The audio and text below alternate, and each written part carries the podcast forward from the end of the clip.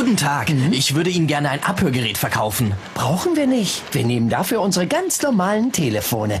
Mit einem richterlichen Beschluss haben Einen Sie... Beschluss brauchen wir auch nicht, ist ja unser Telefonnetz. Wissen das Ihre Manager? Nein, aber wir wissen alles über Sie. Auch über Journalisten? Na klar, zwei sind am Sprechen und wir schreiben mit. Darf ich das auch? Nein, nur die Telekom.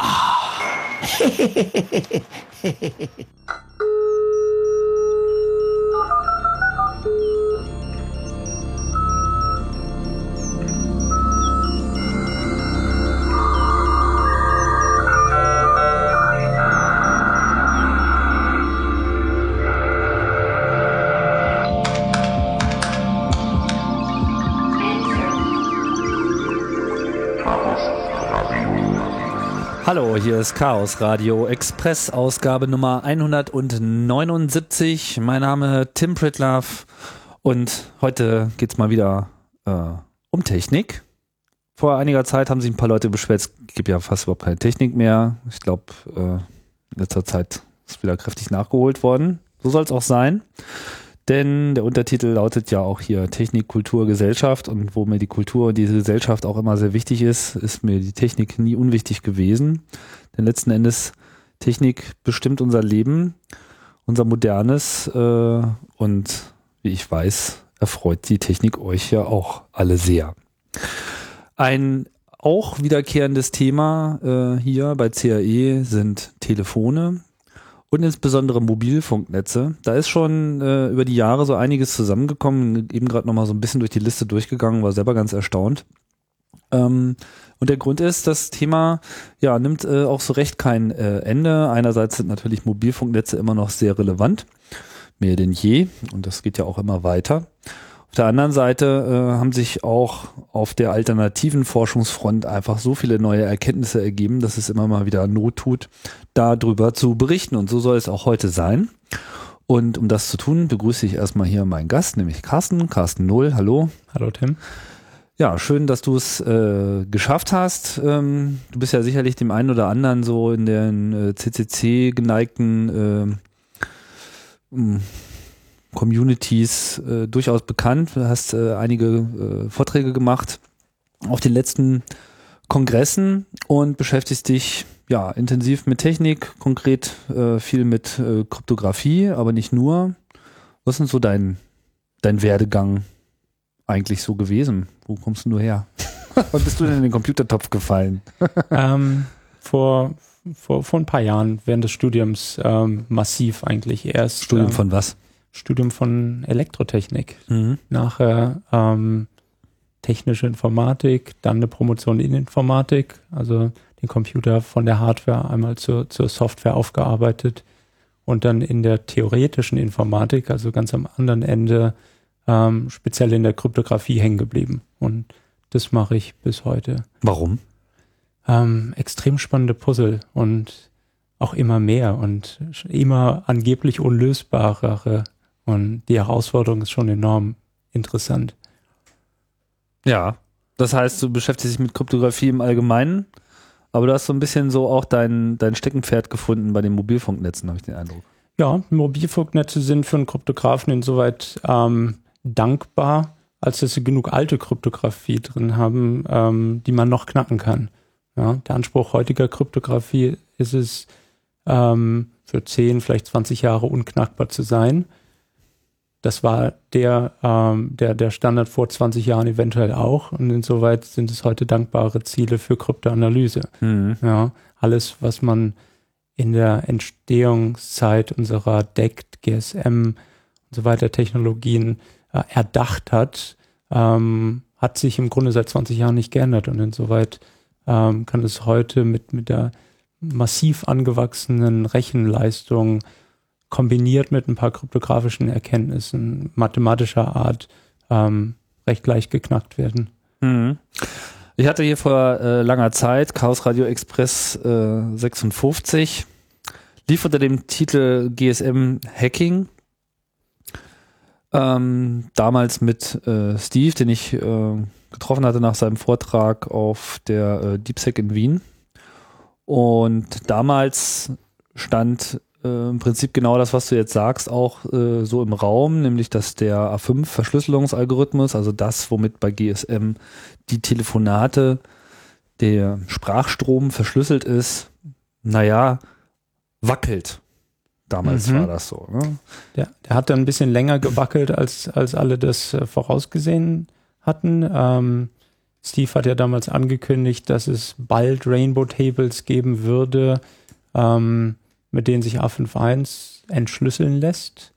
Die Rainbow Tables haben dann nochmal drei weitere Jahre gebraucht, um, ähm, naja, um von, von einer anderen Forschungsgruppe dann errechnet zu werden. Ähm, die Jahre sind mittlerweile abgeschlossen. Die Rainbow Tables gibt's also mittlerweile im Internet. Insoweit der, der in 2007 angekündigte Dammbruch ist jetzt passiert und die Fähigkeit, die, die bisher Geheimdiensten und Regierungen vorbehalten war, ist jetzt frei verfügbar. Mhm. Jetzt äh, passiert, äh, wann genau ist das passiert? Das war der, der vorletzte Kongress. Also am Ende des Jahres 2009. Eine, eine, eine weitere Version gab es dann im Laufe von 2010 und das ist jetzt, ähm, denke ich, die finale ähm, mit, mit ausreichend Hardware-Einsatz, schnellen SSD-Disks und so weiter, kommt man auf äh, wenige Sekunden Angriffszeit. Das ist also aus kryptografischer Sicht zumindest ähm, das, das Ende der Fahnenstange. Ja. Schneller muss es nicht mehr werden, um, um klarzumachen, dass es unsicher ist. In dem ähm, GSM-Hacking-Podcast haben wir uns äh, eine Stunde sehr ausführlich mit dieser ganzen äh, Thematik äh, beschäftigt. Ich will das jetzt nicht alles komplett nochmal wiederholen, aber vielleicht ein bisschen ähm, zusammenfegen sollten wir das Thema jetzt schon, damit wir da auch mit äh, davon ausgehen können. Ähm, gibt ja so einiges zu verstehen, insbesondere wie GSM-Netzwerke grundsätzlich äh, funktionieren. Das übrigens auch nicht nur in der Ausgabe, jetzt heute gibt es wieder mal wieder viel zu referenzieren, dann muss es auch getan werden, sondern auch in einer zweiten Ausgabe mit äh, in CAE 120, die ich mit Harald Welte gemacht habe, mit dem du ja auch viel zusammenarbeitest, Mhm. äh, wo das Thema OpenBSC war, also seine Software, freie Software zum Nachbilden eines GSM-Netzwerks, was ja auch jetzt schon seit mehreren Jahren auf dem äh, Kongress regelmäßig zur Anwendung kommt und auf den Camps, äh, sodass sozusagen der, glaube, der CCC war so ziemlich die erste, die erste Konferenz, die mit ihrem eigenen GSM-Netzwerk äh, daherkam. Äh, nicht zuletzt deshalb. Also in den beiden Folgen wurde nochmal ausführlich auf die Gesamtstruktur, wie ein GSM-Telefonnetzwerk funktioniert, eingegangen. Aber vielleicht sollte man trotzdem nochmal kurz, um diese Sache mit dem A5 ähm, zu äh, verstehen zu können, was das für eine Dimension hat, äh, das nochmal so weit aufdecken. Also was, was muss man wissen, um zu, begriff, zu begreifen, was das bedeutet? Mhm. Ähm, die, die, die wichtigen Elemente des GSM-Netzes oder des GSM-Ökosystems, die für Verschlüsselung relevant sind, sind drei. Das ist das Telefon selber, das ist die Basisstation, mit der das Telefon aktuell spricht. Das kann grundsätzlich eine Basisstation irgendwo auf der Welt sein. Man, man nimmt seine Telefone ja durchaus auch mit ins Ausland. Und es gibt den, ähm, das sogenannte HLA oder VLA, also verschiedene Computer ähm, beim Operator zu Hause. Also Home Location Register, Mhm. voll er hieß, wird Das weiß ich gar nicht. virtual wahrscheinlich, ne? Wenn es V ist, ist es immer virtuell. Visitor, Entschuldigung. Visitor Location Register. Also dann, wenn man sozusagen nicht zu home, nicht at home ist, sondern eben zu Gast ist. Hm. Mhm. Genau. Ähm, das Telefon und, und das, äh, das Heim-Operator-Netz ähm, kennen einen Geheimschlüssel. Ja? Das ist natürlich Grundvoraussetzung für jede Art der Kryptographie. Ähm, der geheime Schlüssel wird dann nicht an die aktuelle Basisstation rausgegeben. Wie gesagt, es könnte eine ausländische sein und man möchte dieser ähm, die, die, die Kommunikation mit dem Telefon schon ermöglichen, möchte aber nicht an, an den Kooperationspartner ähm, die geheimsten Schlüssel rausgeben. Also geheimer Schlüssel, also der, es existiert nur ein geheimer Schlüssel oder es Mhm. existieren mehrere geheime Schlüssel? Ähm, zurzeit auf einem Telefon wahrscheinlich zwei, einer für GSM und einer für UMTS. Ja, Mhm. Aber um, um Aber mal auf die einen GSM. einzigen Schlüssel für den gesamten Standard, für alles. Also nein, nein, nicht. pro, pro Telefon selbstverständlich. Pro ja. Also Telefon. jedes Telefon hat seinen eigenen. Ähm, Mhm. Wie nennt man diesen Schlüssel? Den nennt man KI. Ja. Mhm. Aus diesem Schlüssel wird ähm, dann pro Gespräch oder pro, pro Serie von, von einigen wenigen Gesprächen ein, ein Schlüssel abgeleitet. Ja. Also ein, ein Session Key generiert.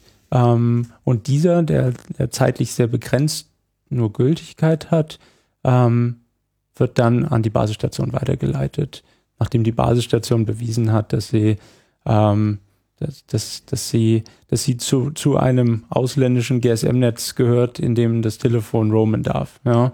Also ähm, keine hohe Beweislatte. Ähm. Im Grunde kann jeder ähm, kann jeder GSM-Operator für jeden anderen GSM-Operator jederzeit die Verschlüsselungsschlüssel zum Telefon anfordern. Ähm, und mit diesem Schlüssel, den sich das Telefon genauso ableiten kann, können dann Telefon und Basisstation kommunizieren. Ja. Aber Und- zu welchem Zeitpunkt wird denn dieser Schlüssel überhaupt erzeugt? Ähm, Ich meine, wenn er irgendwo abgelegt wird, dann muss er ja auch irgendwann mal erzeugt werden. Ja, der wird im Optimalfall vor jedem Gespräch neu erzeugt, ja, aus ähm, Performance-Gründen wahrscheinlich. Ähm, beschränken sich die Operator zurzeit darauf, ihn nur nach allen drei, vier Gesprächen nochmal neu zu generieren. Ja. Aber grundsätzlich wird er vor dem ersten Gespräch generiert. Ja. Also wenn, wenn ich das erste Mal ein Gespräch führen möchte ähm, mit einer Basisstation, die mich bisher nicht gesehen hat, ähm, oder in einem Cluster an Basisstationen, das mich bisher nicht gesehen hat, ähm, generiert dieser Cluster oder fragt einen neuen Schlüssel an von, äh, von meinem Heimnetz ähm, und sagt dem Telefon ein, eine Zufallszahl, um dem Telefon zu helfen, auch diesen Schlüssel zu generieren, so dass man dann ohne den Schlüssel über die Luft ausgetauscht zu haben, den gleichen Schlüssel auf beiden Seiten kennt. Mhm. Ja. Und genau dieser Schlüssel ist es nun, der in der A51-Verschlüsselung verwendet wird. Also grundsätzlich unterstützt GSM verschiedene Verschlüsselungsalgorithmen. Da gibt es A51, 2, 3 und 4 zurzeit spezifiziert. Ähm, in heutigen Telefonen in Kombination mit heutigen Netzen wird aber eigentlich nur noch A51 verwendet. Ja. Der nicht der schlechteste Algorithmus ist äh, aus dieser Familie, aber mindestens mal der zweitschlechteste. Wieso? Was ist dann der schlechteste? A52 ist damals mal spezifiziert worden als der, der exportfähige ähm, Kryptoalgorithmus. Damals Kalter Krieg und so weiter.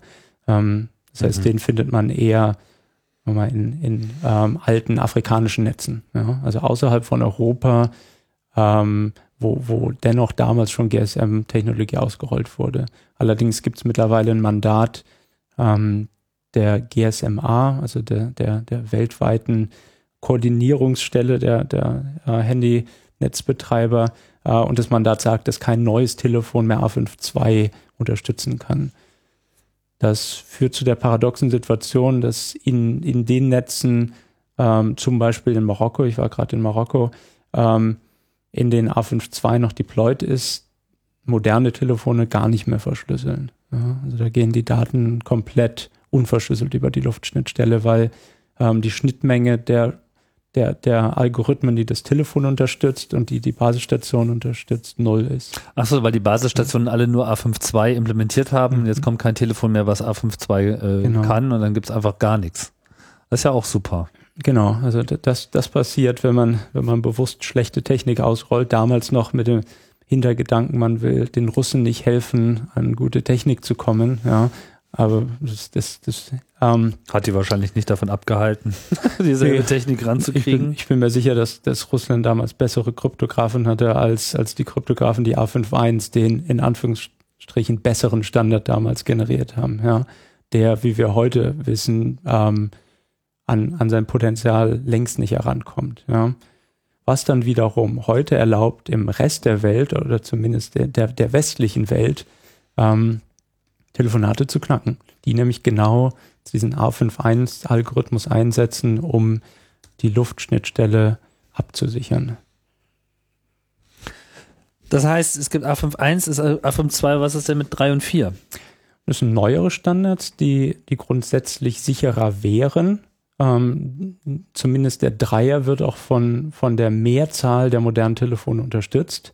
Allerdings auch hier wieder die Schnittmenge mit den, mit den Basisstationen gleich null. Also es gibt noch keine Basisstationen, die A53 sprechen. Keine einzige. Ähm, es, es wird sicher welche zu kaufen geben, aber die Basisstationen, die, die deployed sind, man baut ja keine GSM-Netze mehr, sind so alt, dass es zumindest in Deutschland keine gibt. Ja. Es mag Länder geben, in denen GSM nochmal modernisiert wird und in denen dann wahrscheinlich im Zuge dessen auch ähm, A53 deployed wird, aber in Deutschland ist das eigentlich unerreichbar. Wie viel muss denn da äh, modernisiert werden? Ich meine, ist das nicht nur ein Software-Upgrade? Wird man denken, aber ähm, Basisstationen sind, soweit ich das verstehe, doch etwas hardware-zentrierter, also sprich Algorithmen wie zum Beispiel die Verschlüsselung laufen in FPGAs ab, die grundsätzlich auch Software-upgradebar sind. Nur sind diese Basisstationen natürlich schon so lange out of support, dass es überhaupt niemanden mehr gibt, der, der die FPGA-Software dafür anpassen könnte. Mhm. Ja. Es bräuchte wahrscheinlich nur mal eine Taskforce bei Nokia, Siemens, Ericsson und Huawei, um, um dieses Problem anzugehen. Aber ähm, so, so hoch ist der Leidensdruck scheinbar noch nicht, dass ausreichend viele Operator nach diesem Security Patch gefragt hätten. Was sind denn die, also sind das so die primären Ausrüster der GSM-Netze immer noch? Mhm. Ja, die drei und dann wahrscheinlich noch Alcatel Lucent, aber ähm, im Grunde ist es ein, ein Oligopol weniger Firmen, die die komplette GSM-Netze bauen können. Das hat doch noch keiner drüber nachgedacht, die äh, Herren vielleicht mal zu verpflichten, sowas zu machen. Ähm, soweit ich es mitbekomme, fragen wohl vereinzelte Operator ähm, zögerlich an, was es denn mal kosten würde, wenn man nur die eigenen Basisstationen mal upgradet und man kriegt immer abstruse zwei- und dreistelligen Millionenbeträge genannt für dieses eigentlich nur Software-Upgrade. Verstehe, die wollen sich Ja. sozusagen das Problem vom Hals halten und äh, Ja, oder sich dran gesund verdienen. Ja. hm. Und könnten das nicht irgendwie, weiß nicht, kann kann das nicht die, die Community übernehmen? Ja, das, Designs, das, das Grass, Grassroot-Movement Richtung, Richtung selbstbetriebene GSM-Netzwerke gibt es natürlich schon. Jetzt äh, fehlen wahrscheinlich noch die, die Frequenzzuteilungen, um das, um das ähm, in, in Realität umzusetzen und echte bessere Netze ähm, zu machen. Es gibt aber durchaus Firmen, die sich das in ihren Businessplan geschrieben haben. Ähm, das OpenBTS-Projekt ähm, mag einigen bekannt sein, ist eine ein ähnlicher Ansatz wie Haralds OpenBSC, allerdings auf, auf, nicht auf einem kommerziellen Basisstation, sondern auf einer äh, auf USAP, das mag auch einigen bekannt sein, einer, äh, einem frei programmierbaren Softwareradio. Ähm, und die, die Firma hinter OpenBTS möchte alte GSM-Netze modernisieren mit dann Open Source betriebener äh, Soft, ähm, Hardware und, und insgesamt einen Upgrade-Pass bieten, um in Zukunft ähm, diese, diese letzte Meile oder die, die, die, die letzte Kommunikationsstrecke nicht mehr in alter Technik verschlossen zu haben. Ja? Also die Idee ähm, gibt es durchaus, allerdings ähm, sind, sind GSM-Netze natürlich nur in, in äh, erheblichen Ausbaustufen vorhanden. Ja, man spricht ja immer von Millionen Subscribern auf einmal. Insoweit ähm, hat sich noch niemand getraut, ähm, in der in der echten Operator-Welt äh, Richtung, Richtung freiere oder flexiblere Software zu gehen. Ja? Man ist da im Grunde doch noch hundertprozentig auf seine Hauszulieferer angewiesen, bis denn mal jemand, Harald arbeitet ja an verschiedensten Komponenten, bis denn mal jemand ein komplettes GSM-Netz ähm, schlüsselfertig mit, mit freier Software umgesetzt hat. Ja, der USRP und OpenBTS, das kam auch in dem OpenBSC-Podcast natürlich zur Sprache. Und ähm, gleich nochmal ein anderer Verweis. Also die Sendungen mit Harald sind ja immer so, so unglaublich ergiebig. CAE 87, äh, auch mit ihm ging um Software Defined Radio, wo es so genau um diese ganzen USRP-Sachen äh, und ähm, Hardware äh, mit Software bauen etc. Äh, Mhm. ein Thema war. Ja, und, und die, die Frage nach der, nach der Flexibilität von Basisstationen wird auch, denke ich, in Zukunft noch, noch mit einem leicht anderen ähm, Security-Blickwinkel gestellt werden. Ähm, die, die Luftverschlüsselung, ähm, über die wir jetzt gesprochen haben, betrifft ja primär nur den Endkunden und insoweit kein großes Incentive für den Operator, da wirklich was zu ändern. schmerzhaft für den Operator wird, ist, wenn man feststellt, dass die, dass die Software an sich schlecht geschrieben ist und, und ähm, zum Beispiel zum Absturz gebracht werden kann. Ja. Und da wäre man natürlich in der gleichen Zwickmühle, dass man plötzlich jetzt Hardware anfassen muss, ähm, die niemand mehr supportet. Und Forschung in die Richtung hat gerade erst angefangen, war aber durchaus schon, schon ergiebig, dass ähm, zumindest im Labor die, die kommerziellen Basisstationen sehr gerne mal abstürzen. Ja. Mhm. Ähm, Harald arbeitet ja unter anderem seit einiger Zeit an einem, an einem Open Source Telefon, ja, und bei dessen Entwicklung sind wohl so etliche Testbasisstationen abgestürzt, ja. Ähm, wenn das mal irgendwann äh, vandalistisch ausgeschlachtet wird und wirklich kritische Infrastruktur äh, böswillig abgeschossen wird in größerem Stil. Spätestens dann äh, stecken wir sehr schnell in der Diskussion, wie kann man denn ähm, Handy-Basisstationen auf eine upgradefähigere Hardware ähm, hieven, wo man in, in jedem Patch Tuesday die, die aktuellen Bugs schließen kann. Ja. Na, ich meine, wenn man sich so das Internet anschaut und wie es da so läuft, ne, genau. äh, ist es eigentlich vollkommen absurd, dass äh, in den so wichtigen Mobilfunknetzen da bisher noch nichts passiert ist. Ich meine, dass es sich um eine äh, kritische Infrastruktur handelt, würde sicherlich keiner bestreiten. Würde jetzt alle GSM und äh, vielleicht auch UNTS-Netzwerke morgen einfach mal so nicht mehr da sein. Wäre das jetzt nicht nur unpraktisch, weil man sich wieder, äh, weil man wieder lernen müsste, sich pünktlich zu verabreden. ja, sondern was weiß ich, was da alles so dranhängt. Flottenmanagement, äh, ja, äh, sicherlich auch viele sicherheitsrelevanten äh, Systeme, Alarmanlagen, ja, mhm. Lokalisierungsdienste mhm. etc. pp. In der Zukunft das komplette Smart Grid, also die, die Steuerung unserer Stromversorgung. Ja, ähm, also immer mehr kritische Ist ja nicht, Systeme. Nicht unerheblich. Ja, immer, immer mehr kritische Systeme verlassen sich auf die, auf die Dauerverfügbarkeit von vor allem Datenverbindungen, mobilen Datenverbindungen. Und dabei auch vor allem auf GSM und GPRS. Eigentlich und gar nur. nicht so sehr auf äh, UMTS, was jetzt immer so, was weiß ich, im Smartphone in Diskussion, klar, da will man immer schneller, höher, weiter. Und das ist ja so Bleeding Edge, aber äh, GSM hat ja auch den Vorteil, dass es eigentlich ganz gut abgehangen ist eine zuverlässige, äh, billig zu bauende Technologie ist. Ja, und viel weiter verfügbar ist. Also ja. wenn, wenn ich mir als, als Stromversorger überlege, wie erreiche ich meine 20 Millionen Kunden, dann ist UMTS im Grunde ausgeschlossen. Ja. Mhm. Ist ja eigentlich eine richtige Restrisikodiskussion, oder? Unbedingt, ja. Ähm, und und an der Stelle ist es doch auch, äh, will jetzt nicht zu sehr ins Politische abgleiten, aber äh, kann ja eigentlich, äh, man will ja nun eigentlich mit Verständnis vom Internet und der, also was sozusagen da die Realität ist, möchte man ja gar nicht wahrhaben, dass so ein Provider sagen kann, ach naja, was für Updates, pff, haben wir noch nie gemacht, ja. Äh, aber es stimmt schon, was du sagst. meine, in dem Moment, wo es nur um den Kunden geht und seine Sicherheit, ist es ihnen scheißegal, weil das bringt kein Geld, mhm. kostet nur Geld. Aber DDoS, das ist ja nun auch im Internet ein echtes Thema. Ist das nicht, ich meine, wie real ist das? Ähm, ich, ich kann nur auf, auf, den, auf den Forschungsindizien argumentieren, aber da ist im Grunde jede Basisstation, die jemals von ähm, falsch programmierten Telefonen konfrontiert wurde, ist, ist zusammengebrochen. Ja. Also jede. Ja, klar. Und es gibt ja auch nicht so viele unterschiedliche. Es gibt die, die drei, vier Zulieferer, die haben vielleicht jeweils drei, vier Generationen an Basisstationen und das ist dann das komplette Ökosystem. Ja. Also jemand in einer konstantierten Aktion mit ähm, ein Telefon reicht, um eine Basisstation abzuhängen.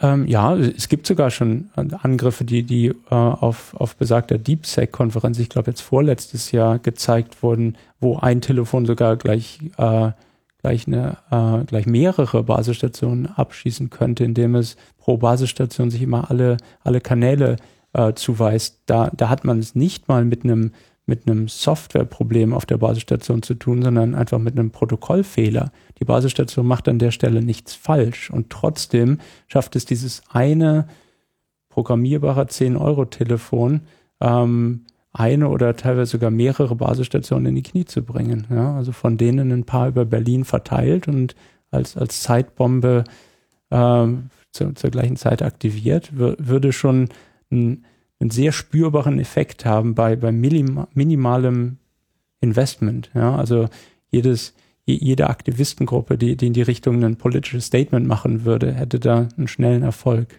Mhm. Und wie schwierig ist es für den Provider, diese abgestürzten äh, Basisstationen wieder zum Laufen zu bringen? Was sind da so die Forschungserkenntnisse? Ähm, das ist eine gute Frage. Da, in, in, da, da stecke ich wahrscheinlich zu wenig tief drin in den Operations ähm, der, der, der Netzbetreiber. Ähm, wa- was ich weiß, ist, dass die Basisstationen, mit denen wir es zu tun haben, mehrere Minuten Reboot brauchen. Ja, also selbst wenn man direkt dran wäre und direkt vielleicht sogar per Fern Fernwartung ein Reset durchführen könnte, hätte man zumindest mal mehrere Minuten kein Netz.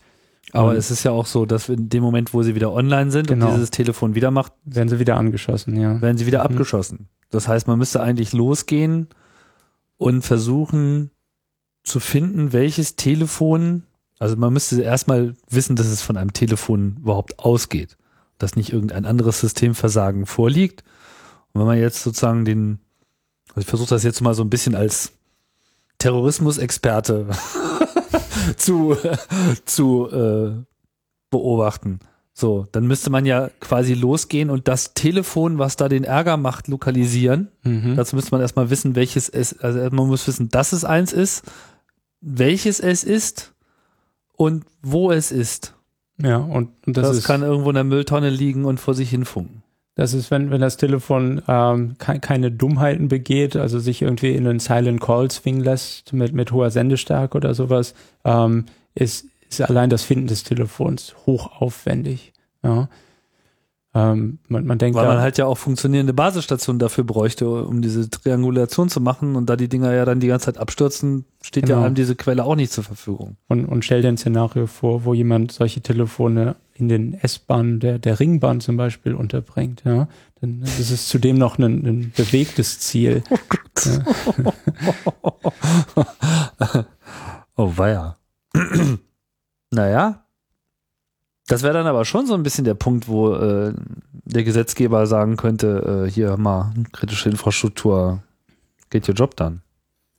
Ja, dann, dann wären wir an, einer, an, an einem ähnlichen Scheideweg, denke ich, wie, wie mit Windows-Systemen in den 90ern, wo, wo klar war, du, du steckst deinen Windows-Computer ans Internet und du hast innerhalb von, von 40, 50 Sekunden ein Virus. Das war ja auch ein, ein massiver Angriff auf, äh, auf kritische Systeme. Ja, Mhm. Windows ist ja wirklich geschäftskritisch in, in fast allen Ländern der Welt. Ähm, und das hat, denke ich, bei Microsoft zu, zu einem, zu einem wirklichen äh, zu, einer, zu einer sehr scharfen Kehrtwende geführt und ähm, hat, hat da etliche Jahre allerdings gebraucht, äh, bis eine echte Besserung eingetreten ist. Ich könnte mir bei GSM nicht vorstellen, dass, ähm, dass das von der Einsicht, die ja noch nicht eingetreten ist, dass man, dass man ähm, ein leichtes Ziel ist, ähm, dass es da einen schnelleren Weg zu sicheren Systemen gibt. Also auch das würde noch viele Jahre dauern. Ja. Gerade weil jetzt die Technik sozusagen schon äh, out of service ist und die Techniker Unbedingt. sind schon alle gefeuert oder in Rente gegangen. Genau, weil, weil halt der, der Investitionsstrom in, nach GSM komplett abgeebbt ist. Ja, die, die Investments sind alle in der Vergangenheit und ähm, im Grunde ist das, das ähm, abschreibungswürdiges Material heute, aber dennoch gibt es mehr und mehr und mehr Bedarf an Sicherheit in GSM, dadurch, dass sich neue Systeme, das ist erwähnt hier Industrieautomation und sowas alles, ähm, heute auf GSM verlässt, wo das vor wenigen Jahren noch nicht der Fall war, wo Mhm. man im Grunde immer allein schon aufgrund der Kosten, ähm, indem man noch ein, ein Festnetztelefon daneben hatte. Heute ist der, der Bedarf an, an GSM sicher weit höher als, als jemals zuvor, trotz dass wir UMTS mittlerweile haben. Ja. UMTS füllt ja maximal mal die Bedarfslücke, die entstanden ist, seit es UMTS gibt. Also sprich, man kann GSM gar nicht abschalten, selbst wenn man ein deutschlandweites UMTS-Netz hätte. Wir telefonieren ja seitdem drei, vier, fünfmal so viel. Insoweit brauchen wir drei, vier, fünfmal so viel Kapazität. Insoweit sind sowohl GSM als auch UMTS heute ähm, nicht mehr abschaltbar. Ich will jetzt so diese Atomkraft äh, Bezüge und Anspielungen nicht, nicht, nicht ausufern lassen, so, aber äh, wir nehmen jetzt hier gerade den Podcast auf, so mitten zu dem Zeitpunkt, wo in Japan gerade die Scheiße so hochkocht, dass man sich eigentlich nur noch an den Kopf fassen möchte. Wir wissen nicht, was dabei äh, äh rauskommt, aber derzeit äh, sieht es so nach dem maximalen Fuck-up aus, den man sich äh, auch nur irgendwie vorstellen kann, beziehungsweise eigentlich auch schon nach dem, was man sich schon nicht mehr vorstellen kann. Aber ich meine, so wie da äh, alle überrascht waren von so, ah, ein Tsunami kann auch mal zehn Meter hoch sein, und holla die Waldfee, auf einmal ist unsere Technik weg.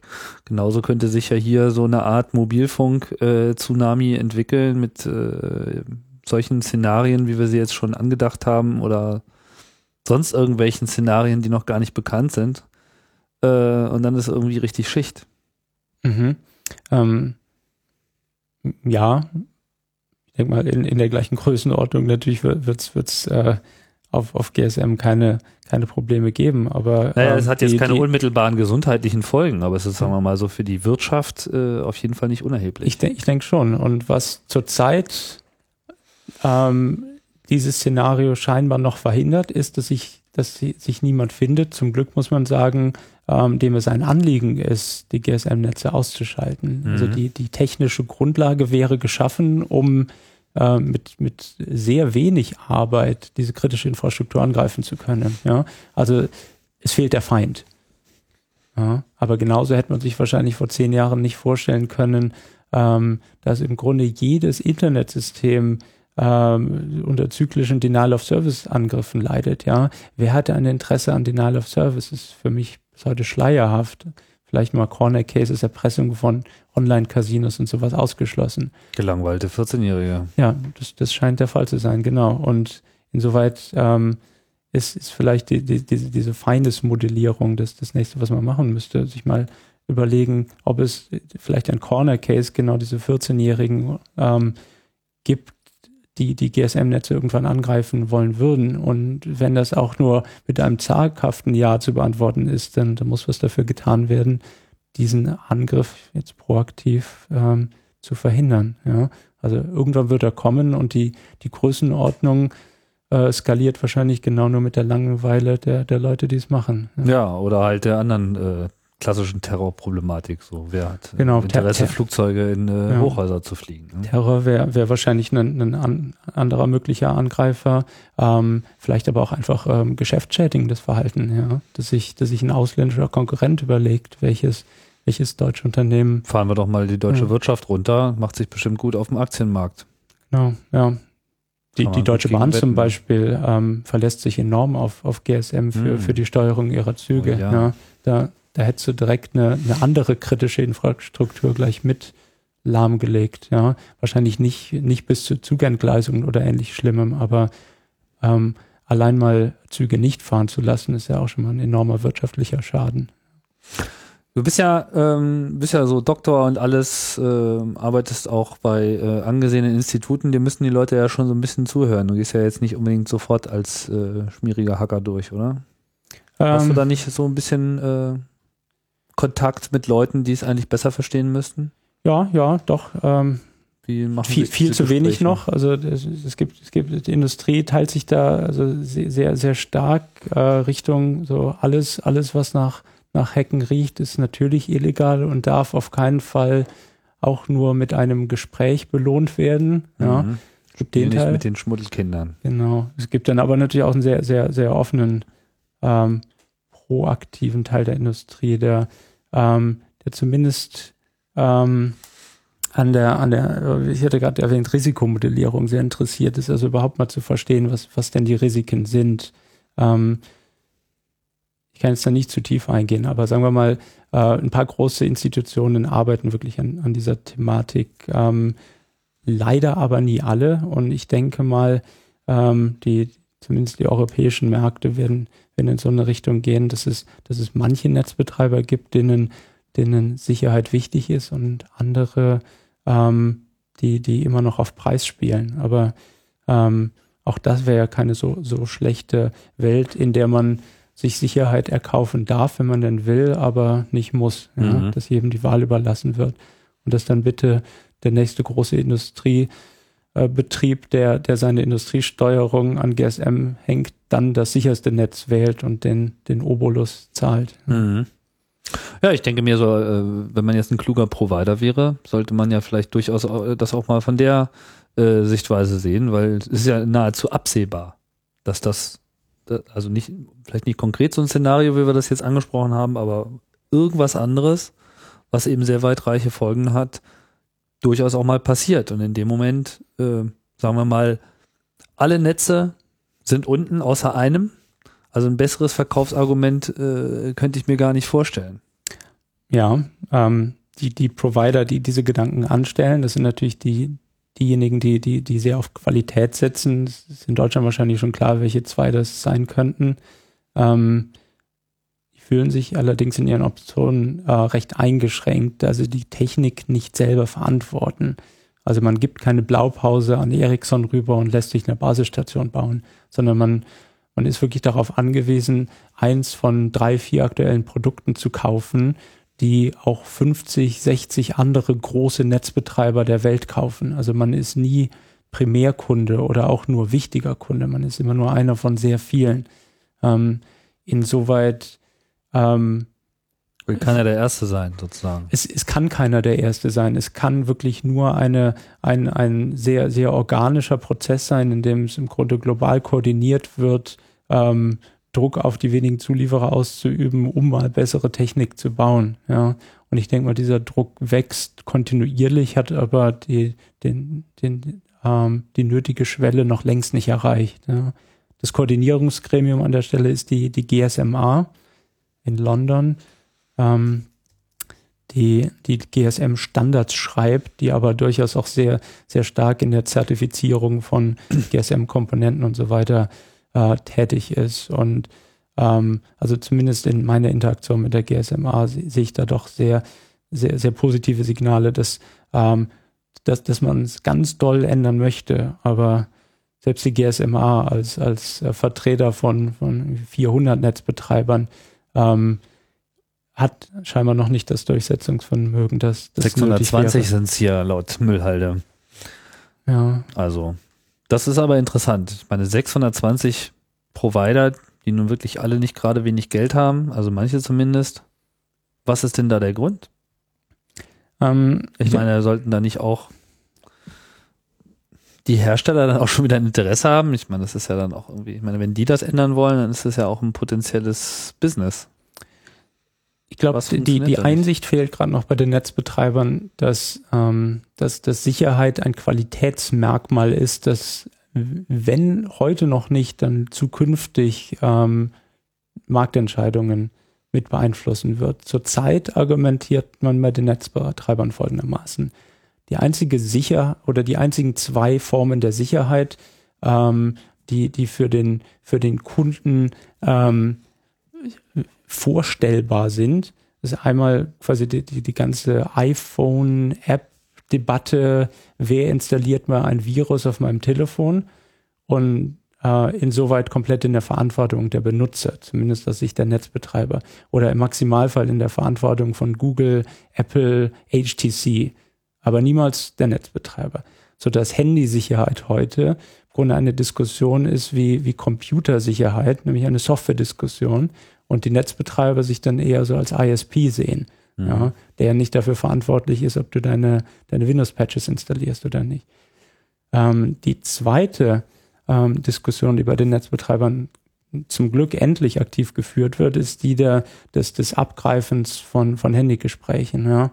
Ähm, also man malt sich da ein, ein Szenario aus, wo, wo, wo diese veröffentlichten Rainbow Tables jetzt in, in, in wenigen Monaten zu, zum, sagen wir mal, War Driving verwendet werden. Dass man im Grunde die gleiche, das, das die gleiche Größenordnung an Probleme hat wie Wi-Fi, WLAN, das das in den 90ern hatte. Ja? Mhm. Wo man einfach nur aus Spaß, man hatte ja nie irgendwie was abgegriffen. Und das ist nicht die- unrealistisch, oder? ja, nee, klar, das, das könnte jetzt jeder heute machen. Also es wundert mich sehr, dass es, dass es noch niemand macht oder zumindest niemand drüber spricht. Ja. Ja. Ähm, und auch an der Stelle fühlen sich die Netzbetreiber so ein, bi- äh, ein bisschen aus der Verantwortung herausgestohlen, weil sie bieten ja normalerweise die Option des UMTS besser verschlüsselten Telefonats. Ja.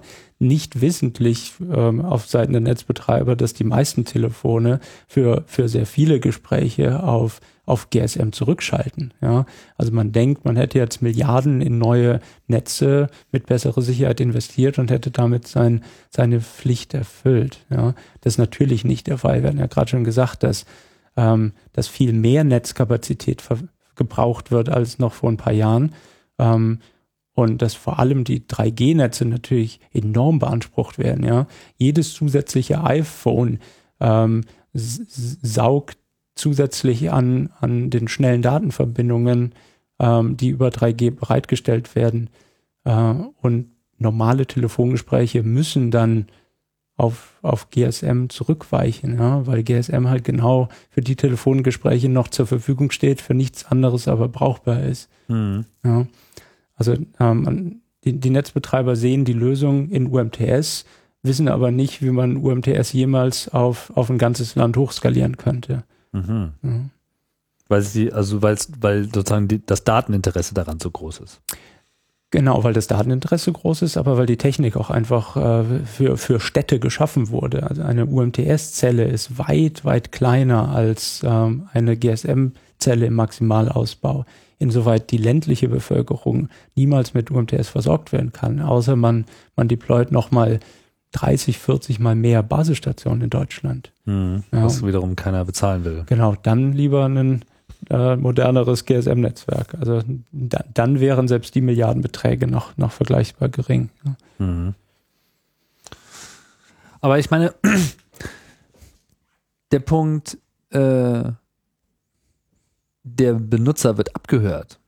Das ist ja nun eigentlich etwas, was keiner will, schon gar nicht in Deutschland so. Also zumindest ist, ist, das immer das Lippenbekenntnis. Wie, wie sehr es die Leute dann am Ende wirklich stört, das sei mal dahingestellt. Ich glaube aber, dass es auch ein, ein, Problem der Wahrnehmung ist, weil man einfach es nicht merkt. Ja, man merkt nicht, dass man abgehört wird. Man wird ja auch heute schon abgehört.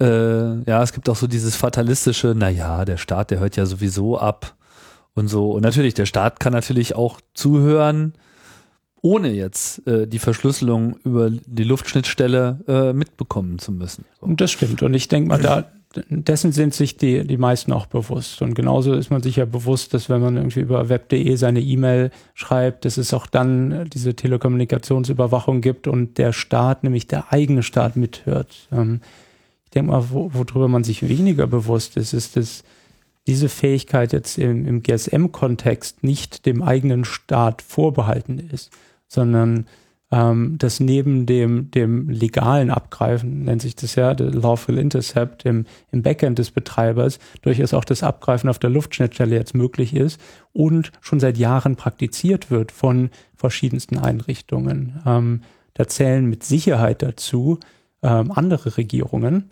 Ja, ich könnte mir könnte mir durchaus vorstellen, dass, dass, dass zumindest die großen Botschaften hier in Berlin oder auch die deutschen Botschaften im Ausland ähm, GSM-Überwachung aktiv betreiben. Ähm, ich ich würde aber äh, nicht ausschließen wollen, dass nicht auch Detekteien und, und private Sicherheitsdienste sich diese Fähigkeiten angeeignet haben. Ähm, Woher? Ich meine, wenn es die Rainbow Tables jetzt erst seit einem Jahr gibt und mehr so in der Hacker-Domäne sind, wo, woher nimmt man die Technologie? Ja, vielleicht, vielleicht sage ich gerade nochmal was zum, zum Anspruch dieser Rainbow Tables. Also es, es ging hier wirklich nie darum, ähm, eine, eine bisher für unmöglich gehaltene äh, kryptografische äh, Fähigkeit zu erlangen, sondern ganz im Gegenteil, es ging immer darum, darauf hinzuweisen, dass es doch so schwer nicht ist und das andere es schon längst machen. Weiß man das sicher? Das, das weiß man, ja. Es gibt ja, gibt ja Konferenzen oder wie nennt sich das, Industriemessen, auf denen Geräte angepriesen und sicher auch verkauft werden, ähm, die wahrscheinlich auch auf Rainbow Table basierend GSM knacken. Ja, und das nicht erst seit, seit letztem Jahr oder seit 2007. Das ist ein, ein lukrativer ähm, Markt mit, mit mehr und mehr Anbietern, die die, die, die wahrscheinlich jedes Jahr zu einem etwas geringeren Preis, aber mit Sicherheit immer noch irgendwo sechsstellig wahrscheinlich, ähm, GSM-Knack-Equipment an äh, Regierungen und andere Organisationen mit, mit tiefen Taschen äh, verkaufen. Ja. Eine einschlägige Konferenz ist zum Beispiel die ISS in Dubai. Ähm, eine Konferenz, die sich auch gar nicht, gar nicht versucht zu verstecken. Ähm, jedes Jahr werden dort die, die, die effektivsten, neuesten Legal äh, und anderweitig Intercept-Lösungen angepriesen. Ja, über die Luftschnittstelle, kabelgebunden, Satellitenkommunikation, also kannst du kaufen, äh, was auch immer dein Herz begehrt, um deine eigene Bürger, aber auch durchaus Bürger in, in Ländern, sagen wir mal, in denen du eine Botschaft hast, abzuhören. Ja. Und ISS heißt nicht International Space Station, sondern heißt Intelligence Support Systems for Lawful Interception, Criminal Investigations and Intelligence Gathering. Ja, also, um das nochmal kurz zusammenzufassen. GSM, Telefonier, Sicherheit, also die Sicherheit im Sinne von, dass verhindert werden soll, dass jemand das Telefon, was, das Telefonat, was ich führe, über die Luft abhört. Also ohne der Staat zu sein, ohne unmittelbaren Zugriff auf irgendeine Telekom-Infrastruktur zu haben, wo man sich ja quasi direkt an den Switch hängen kann und da geht es unverschlüsselt durch, ist möglich, weil dieser A51 Kryptoalgorithmus, der so de facto als der einzige, obwohl es theoretisch mal vier hätte geben, also theoretisch gibt's vier, zwei sind überhaupt nur implementiert worden, der eine ist noch schlechter als äh, die eins. Und die eins äh, ist im Idealfall sogar noch die einzige, die überhaupt noch gemacht wird, wenn es nicht sowieso schon keine ist. Also man ist äh, in manchen Ländern aus Mangel der Unterstützung für den Einser sowieso schon auf äh, keinen angewiesen. Und selbst wenn diese Verschlüsselung läuft, ist genug Wissen im Markt, um einfach Technik zu kaufen, die schiebt man irgendwo rein, dann hält man die Antenne in die Luft und dann kann man irgendwie mithören, weil einfach dieser Algorithmus on the fly der Schlüssel gefunden wird und man on the fly diese Verschlüsselung knackt und dann einfach aufzeichnet und oder live mithört oder so. Mhm. Das ist so der, der Stand der Dinge. Ganz genau. Und, und das durchaus auch skalierbar. Also die, die Rainbow Tables, die, die jetzt im Internet stehen, äh, verwandeln jeden, jeden Computer mit, mit, mit ein paar kleineren Festplatten ähm, in, in eine 30 Sekunden Knackmaschine. Ja. Überleg dir, du skalierst das hoch, baust eine Hardware speziell für den Zweck, vielleicht mit FPGAs drin. Ähm, da bist du schnell im Sekundenbereich. Ja, kannst also weit mehr Gespräche knacken, als du jemals Zeit finden würdest, dir anzuhören. Oder nimmst einfach 30 PCs. Oder so, genau, ja. So. Dazu kommt, so, und jetzt ist das Problem, ich fasse nochmal ein bisschen zusammen. Das, jetzt würde man natürlich gerne sagen, na hier, guck mal, es gibt doch von dem A5 gibt es auch noch eine Version 3 und eine Version 4. Ich weiß nicht, welche ist die beste. Kann man das Ähm, sagen? der, der Algorithmus ist, ist, ist der, ist der, nee, nee, die Algorithmen sind diesmal zum Glück bekannt, ja. Bei A51 war das in der, in der Erschaffungsphase nicht so. Und der Algorithmus ist sogar der gleiche bei 3 und 4. Die Schlüssellänge unterscheidet sich. Also da 4 ist dann sozusagen die Genau. äh, sicherste Variante. 4 hat dann endlich einen 128-Bit-Schlüssel, wie wir das ja im Internet schon seit sicher zehn Jahren gewöhnt sind. Ja. So, und jetzt würde man natürlich gerne sagen, okay, lieber Provider hier mit der 1, das ist alles scheiße, alle können zuhören, äh, warum machst du das? Dann können die halt sagen, na ja, aber wir können ja unsere Hardware überhaupt gar nicht upgraden. So, da kannst du zu Nokia gehen und so, das, das Produkt steht nicht im Regal. Selbst wenn wir wollten, äh, gibt's das nicht. Und dann auch mit dem Argument, na ja, dann sagt, bietet denen doch Geld. Und dann sagen die, na, die wollen aber so viel Geld haben, so viel haben wir nicht oder wollen wir nicht ausgeben oder wenn dann nur, wenn alle anderen auch zahlen oder was auch immer. Mhm. So, und jetzt hat man das Problem, dass man irgendwie vielleicht erstmal meint, keinen Hebel zu haben, aber wenn man jetzt dieses DDoS-Argument mit hier eure Infrastruktur und damit unsere aller Infrastruktur ist in Gefahr äh, ansetzt, dann äh, gäbe es ja im Prinzip einen riesen Incentive, das Ganze überhaupt upgradable zu machen und in dem Moment könnte man ja dann auch auf den neuen Schlüssel gehen. Ganz genau, würde man mehr oder weniger automatisch. Also wenn, wenn man wenn, wenn man seine Infrastruktur schon, schon so weit auf den neuesten Stand bringt, dass man, dass man Software upgradable wird, dass man ähm, die, die, die Netzwerkdaten in, ähm, im, im ständigen Zugriff hat, ja, Operational Security wäre da, wäre da ein Stichpunkt, ähm, dann hätte man mit Sicherheit auch A53 automatisch dabei. Ja. Die, die neueren Basisstationen bieten das halt alles als Paket. Ja. Also ich will das jetzt nicht als Aufruf zum, zum startet doch endlich mal den DDoS gegen die, die deutschen Netze verstehen wissen, aber ähm, Forschung in die Richtung würde mit Sicherheit die Evolution so weit anheizen, dass wir, dass wir bald nicht nur äh, kein DDoS gegen Netze mehr hätten, sondern dann auch unsere, unsere Gespräche und SMS geschützt wüssten. Zumindest etwas. Etwas mehr als heute, genau. Der, der, der eigene Staat kann dann immer noch dran, aber Im Ähm. Idealfall nur noch der Staat ja, genau. und der eigene Provider. äh, ja, der, der darf nicht dran. Der, der würde es halt vielleicht trotzdem machen, ja. Aber als, Ja, als, klar, wenn es verboten ist, dann wird es natürlich nicht gemacht.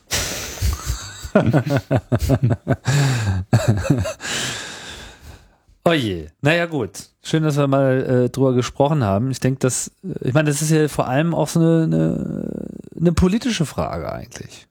So. Also so wie man, meine, die, die ganze Diskussion mit äh, kritische Infrastruktur schützen, ja, hat sich bisher im Wesentlichen so im Bereich von Kraftwerken äh, gehalten. Man redet auch über das Internet, aber Telefon ist irgendwie selten auf der Agenda, aber da gehört es eigentlich hin.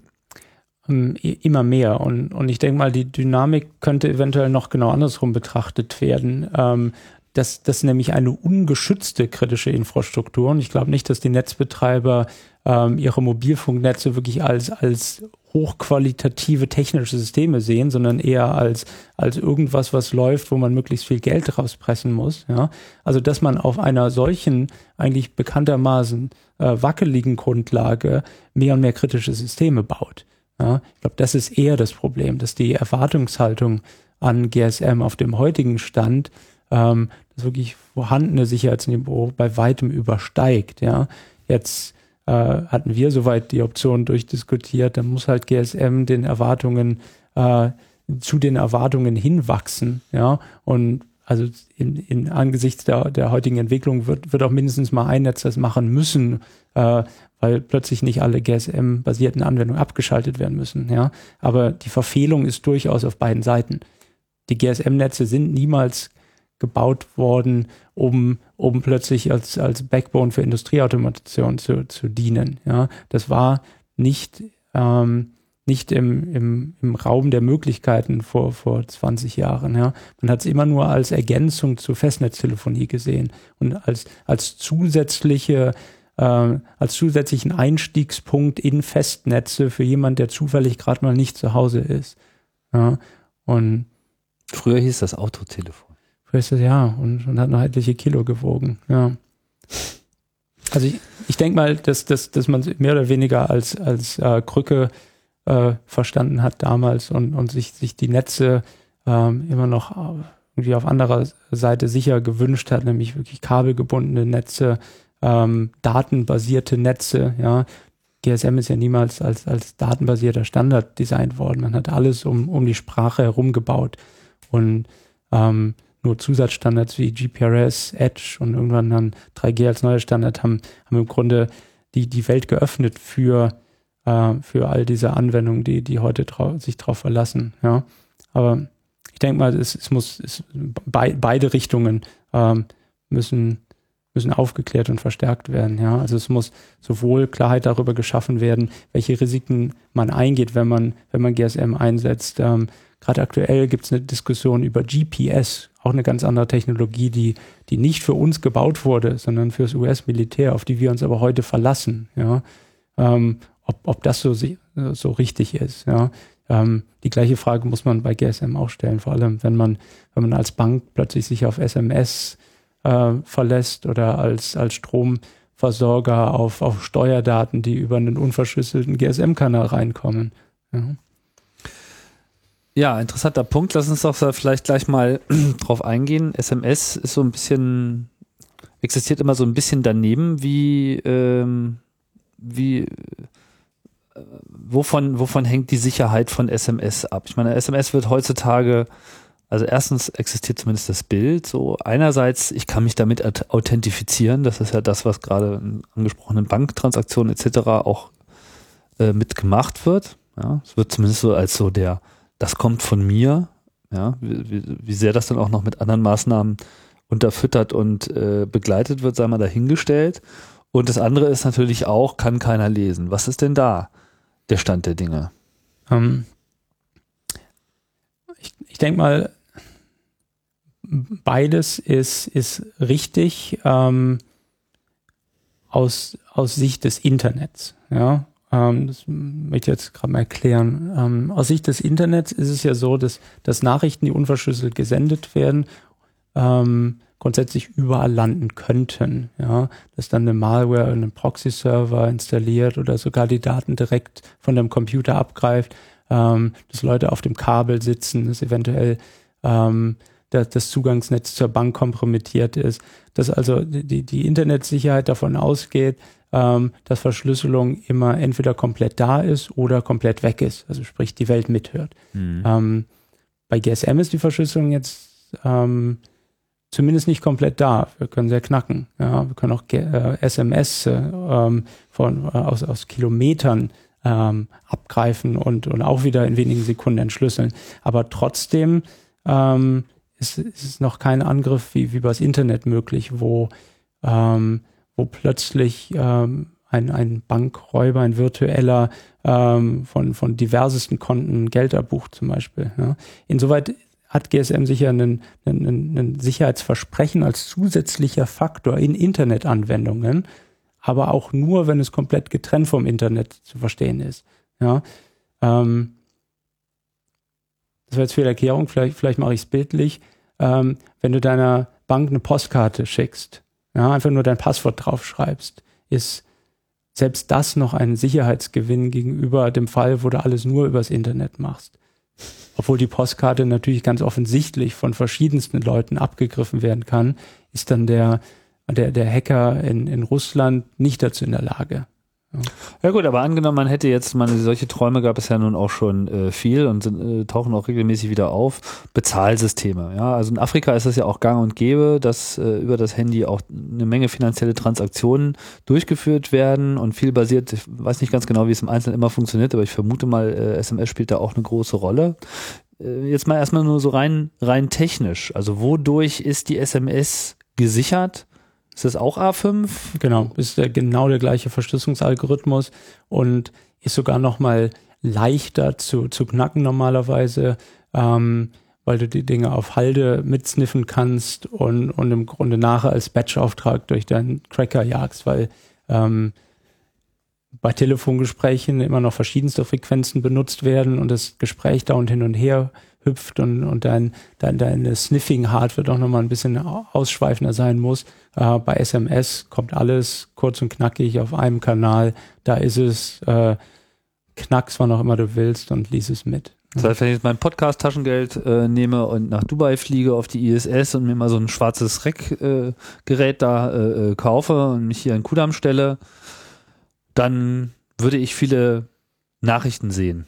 Genau, da, da musst du gar nicht nach Dubai ähm, fliegen. Da kaufst du dir so ein, so ein, so ein Motorola C123 Telefon, was, was äh, dieses Osmocom BB Projekt reprogrammieren kann. Ja, das ist der Datenkanal, quasi GSM-Daten äh, in dein Computer und plus die Rainbow Tables, die es bei BitTorrent gibt, dann bist du schon ausreichend ausgestattet, um mehr SMS äh, einzufangen, als du jemals lesen wolltest. Ja. Äh, da kommen wir gleich, kommen wir gleich nochmal auf das, äh, auf das Projekt, kommen wir gleich nochmal zu sprechen, aber nur mal kurz festhalten. Also in dem Moment, wo A5.1 geknackt ist für Sprache, gilt es genauso für SMS. So, das mhm. heißt, die Aussage, SMS ist nicht abhörbar über die Luft, ist falsch, weil es ist abhörbar.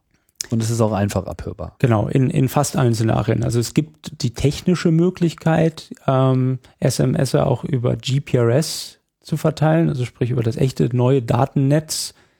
SMS war ja irgendwie so, so normalerweise im Steuerkanal versteckt. Ähm, und GPRS ist, ist weit schwieriger abzugreifen. Ähm, der, der, der Verschlüsselungsalgorithmus ist zum Beispiel noch nicht publiziert. Ja. Ähm, den meisten Oper Operatoren, äh, Netzbetreibern ist es allerdings völlig egal und die, die schicken SMS trotzdem über den langsamen GSM-Steuerkanal, wo er nur A51 verschlüsselt. Das machen die Telefone oder das machen die Netze oder das, beide? Das, das entscheidet das Netz. Ja. Ach, das Netz sagt, wo das Telefon senden soll. Wo, genau, welcher Kanal für eine SMS zu verwenden ist. Das könnte GPRS sein, aber es mhm. könnte auch normal GSM sein und in der Regel ist es GSM. Fast immer, ja. Obwohl es keine zwingende Notwendigkeit gibt, weil Also, naja, man müsste ja sozusagen voraussetzen, dass das Telefon auch GPRS kann. Genau. Das, Kann das man das? Kann man bei fast allen Telefonen und man könnte es ja davon abhängig machen. Welches Telefon es ist. Genau. Man weiß ja, welches Telefon das ist, weil man sieht die ID und hat Ja, die, die Tabellen. Telefone senden eine, eine recht ausführliche Liste ihrer Fähigkeiten beim, bei, bei der Verbindung zum Netz. Mhm. Also das Netz weiß immer ähm, zum Beispiel, welche Verschlüsselungsalgorithmen vorhanden sind. Ja? Oder auch, ob GPRS vorhanden ist. Das heißt, im Prinzip würde gar nichts dagegen sprechen, dass die GSM-Netze heute anfangen zu sagen, okay, wenn du GPRS kannst, und das können fast alle Telefone, dann schickst du auch bitte per GPRS. Genau, Aber sie machen es nicht. genau. Und, und Warum nicht? eine, naja, eine, eine Liste ähnlicher Beispiele von ähm, Low-Hanging Fruit nennt man das, glaube ich. Also einfachen Umstellungsarbeiten, äh, die, die weit mehr Sicherheit versprechen würden. Ähm, da gibt es eine recht lange Liste ja, für, für GSM. Und ähm, die, ähm, die, die, die, die, die Gedanken dorthin sind, ähm, hören bei den Netzbetreibern eigentlich meistens dort auf, wo, wo GSM anfängt. Also sprich, man, ähm, man, man ähm, konzentriert seine kompletten Umstellungs- und Sicherheitsarbeiten zurzeit auf UMTS und LTE. Man hat jetzt mittlerweile drei Netze, die man parallel betreiben will und ähm, denkt, bei GSM wäre wirklich nichts mehr zu holen. Ja. Ähm, wir haben im Dezember eine, eine Wunschliste von fünf Dingen rausgegeben auf, auf unserem Kongress-Talk, ähm, die wir gerne dieses Jahr umgesetzt sehen würden. Also fünf, fünf Dinge, die, die extremst einfach, konzeptionell einfach umsetzbar sind in Netzen und die, die weit mehr Sicherheit versprechen. Da gehören so Dinge zu wie, ähm, wenn du eine, eine, eine kurze Nachricht schickst, ja, ähm, muss das, das komplette GSM-Frame trotzdem aufgefüllt werden. Und traditionell benutzt man da ähm, ein Füllzeichen, ja, das gleiche Zeichen, so lange bis die Nachricht voll ist. Das macht's einfach knackbar. Stattdessen sollte man Zufallszahlen verwenden. Ja. Also kannst du dir das als Software vorstellen, wirklich als in der einen Zeile, wo es dann heißt, jetzt das Füllzeichen rein, nimm eine Zufallszahl stattdessen. Also minimale Umstellungen. Ja, Also das macht es sicherer machen würden. Deshalb äh, einfacher knackbar mit festen äh, Füllzeichen, weil umso mehr man über eine verschlüsselte Nachricht weiß, Ganz wie sie genau. eigentlich ist, umso mehr Annahmen kann man über den Schlüssel. Genau, oder so, sogar ins Extrem, äh, wir, wir brauchen eine komplett voraussagbare Nachricht, um überhaupt unseren Hebel ansetzen zu können. Ja, irgendwo muss man anfangen. Das heißt, wenn jede Nachricht äh, so ein bisschen randomisiert ist, wird das schon reichen.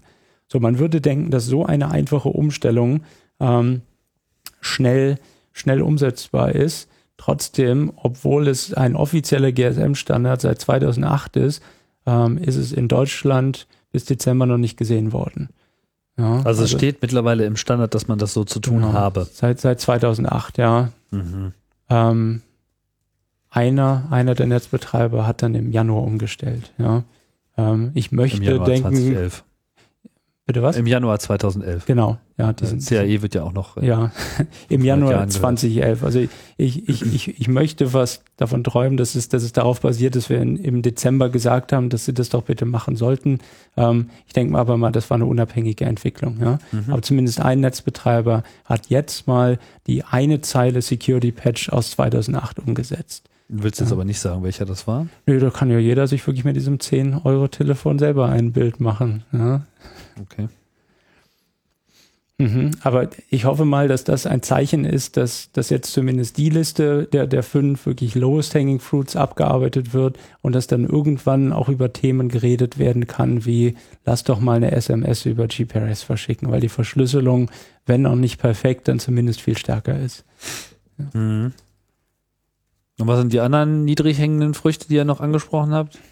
ähm, dass man den Schlüssel vor jedem Gespräch wechselt, dass du niemandem die Chance gibst, quasi ein, ein altes Gespräch von dir oder ein Minuten zurückliegendes Gespräch zu knacken und den Schlüssel im Grunde schon parat zu haben, wenn du jetzt das nächste Gespräch anfängst. Dass also sprich, äh, mindestens mal die ersten 30 Sekunden des Telefonats verloren gehen dem Angreifer, ähm, wenn er 30 Sekunden braucht, um Schlüssel zu knacken. Was ähm, als, als weitere äh, Forderung oder Low-Hanging Fruit. Das bezieht sich aber jetzt nur auf diesen Realtime-Effekt. Man kann ja alles speichern, den Schlüssel später rauskriegen und dann das die ersten 30 Sekunden auch noch dekodieren. Oder geht das Mm, nicht? Je, je nach Ausbaustufe deines Equipments ist es sicher möglich, aber dann reden wir wirklich schon über Millionen Investments. Ähm, weil das ist, bevor du den Schlüssel eines Gesprächs kennst, nicht voraussagbar, auf welchen Frequenzen das Gespräch äh, Ah, passieren Das wird. du müsstest den ganze, das ganze Genau. Spektrum mitschneiden. Okay. genau. Und Also es ist nicht unmöglich, aber es ist etwas unwahrscheinlicher wiederum. Mhm. Genau, also es, es gibt irgendwie, ja, je, je nach, je nach Lage äh, etliche Dutzend bis, bis zu hunderte von, von GSM-Kanälen, die auch wirklich in deiner Umgebung genutzt werden und die müsstest du alle parallel abgreifen. Ja. Mhm. Ähm, das ließe sich sicher auch mit diesen billigen Telefonen umsetzen, wenn du da Dutzend oder Hunderte aneinander klebst und die, die alle aggregierst, hat aber noch niemand gemacht. Also das ist jetzt wirklich der, der Geheimdienstbereich, wo, wo sehr beidbrandige, äh, sehr, sehr, sehr hochqualitative äh, Verstärker äh, und, und RF-Stufen verwendet Da werden. braucht man dann wieder dieses schwarz leuchtende 19 Zoll Rack aus Genau. Mhm. Genau, aber also wenn ich mir die operativen Kosten vorstelle, da, da tausende Gespräche am Tag mitzuhören, dann sind wahrscheinlich die Investmentkosten gar nicht mal so hoch. Und wenn es dann nur eine halbe Million mehr kostet, dann tut's das halt. Ja. Mhm. Also ist passiert, aber es ist eine andere Kategorie. Mhm. Ja.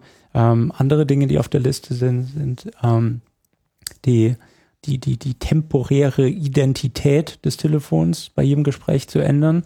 Zurzeit ist es so, dass Telefone ihre Identität so ungefähr einmal am Tag ändern.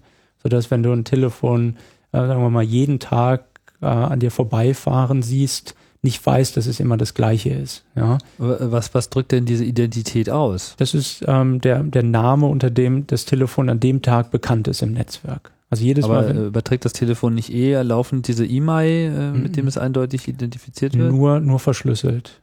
Ah.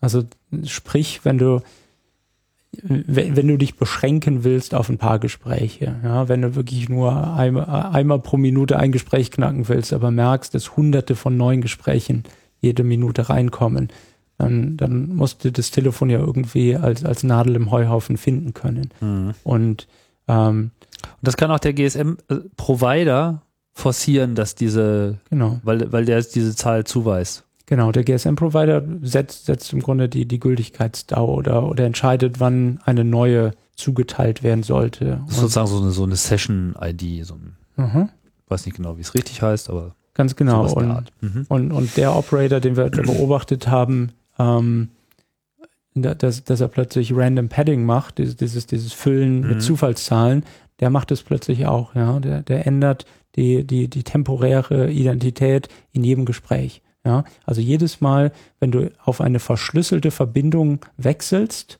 gibt er dir eine neue persönliche Identität, damit, wenn er dich das nächste Mal adressiert, du unter anderem Namen bekannt bist. Naja, das heißt, ein, jemand, der mitlauscht, müsste dann erst wieder herausfinden, welches dieser Nummern, die er da sieht, jetzt auch tatsächlich dein Telefon ist. Genau, normalerweise beißt sich da die Katze in den Schwanz. Das heißt, jedes Mal, wenn er versucht, es herauszufinden, triggert er eine Aktion, die dann wieder zu einem Wechsel führt. Dass er immer nur die letzte, aber nie die aktuelle Nummer kennt. Ja?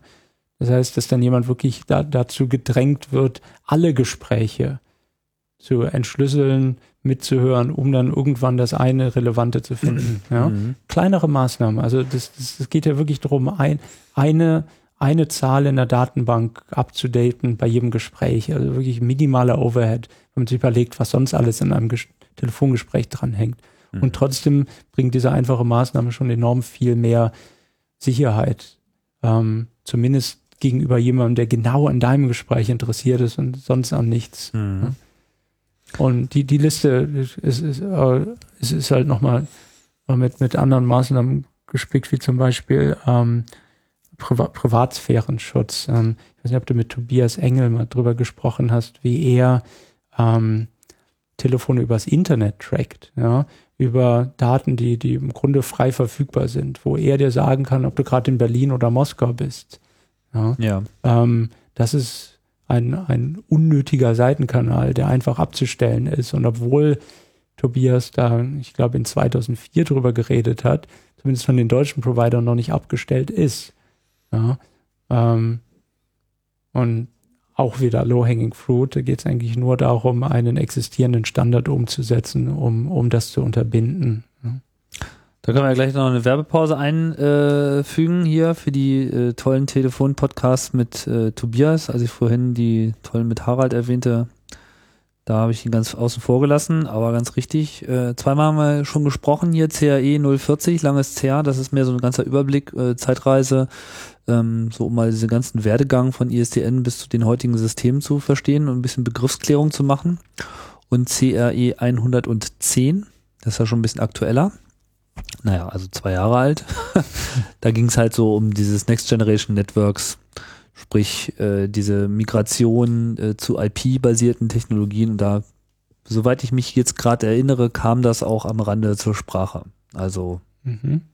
da und ihr auch noch ist mal ein rein, das strukturelles Problem habt, ja. der, der, der Handynetze. Ähm, hängt also nicht unbedingt an GSM, wird mit Sicherheit mit, mit 3G und LTE weitergehen. Ähm, da geht es darum, dass, dass, dass im Grunde die Information geleakt wird, wo sich dein Telefon gerade aufhält, damit dir jeder auf der Welt SMS schicken kann. Weil die SMS wird nicht erst nach Deutschland geschickt und dann irgendwo anders hin, sondern wird direkt dorthin geschickt, wo du dich gerade aufhältst. Mhm. So, und es gibt natürlich die, die Location-Preis. Mhm. Und das, das Proposal der GSMA, also auch schon wieder ewig alt, ist doch bitte alles nach Deutschland und zwar immer genau an die gleiche Stelle zu schicken und dann von dort weiter zu schicken. Ja, also im Grunde ein, ein Zwei-Hop statt Ein-Hop-Netzwerk. zu Ja. machen. Ja. Hm. Aber ja, die, die, die Liste kann man dann, dann ewig weiterfüllen mit, mit Maßnahmen, wo man sich eigentlich an den Kopf packt, dass die nicht eigentlich schon seit Jahren umgesetzt sind. Aber du hattest jetzt konkret von fünf Sachen, die ihr benannt hattet. Äh, Genau, ich fehlt ja noch einer, ne? Ich hatte erwähnt, dass man die, die, die, die, die TIMSI, die, die äh, ändert, den Schlüssel, dass man die, äh, dass man die, SMS Ah. über GPRS machen könnte. Genau, das, das steht auf der Liste schon gar nicht mehr drauf. Also das, das ist dann schon technisch wieder so anspruchsvoll, dass wir denken, dass man da mindestens mal fünf Zeilen Code braucht. Ja. Füllzeichen. Ähm, die, die Füllzeichen, wir haben über das HLA gesprochen, also wie, wie es die, die privaten Daten rausgibt. Ähm, das letzte, ich schaue kurz mal selber nach, ja.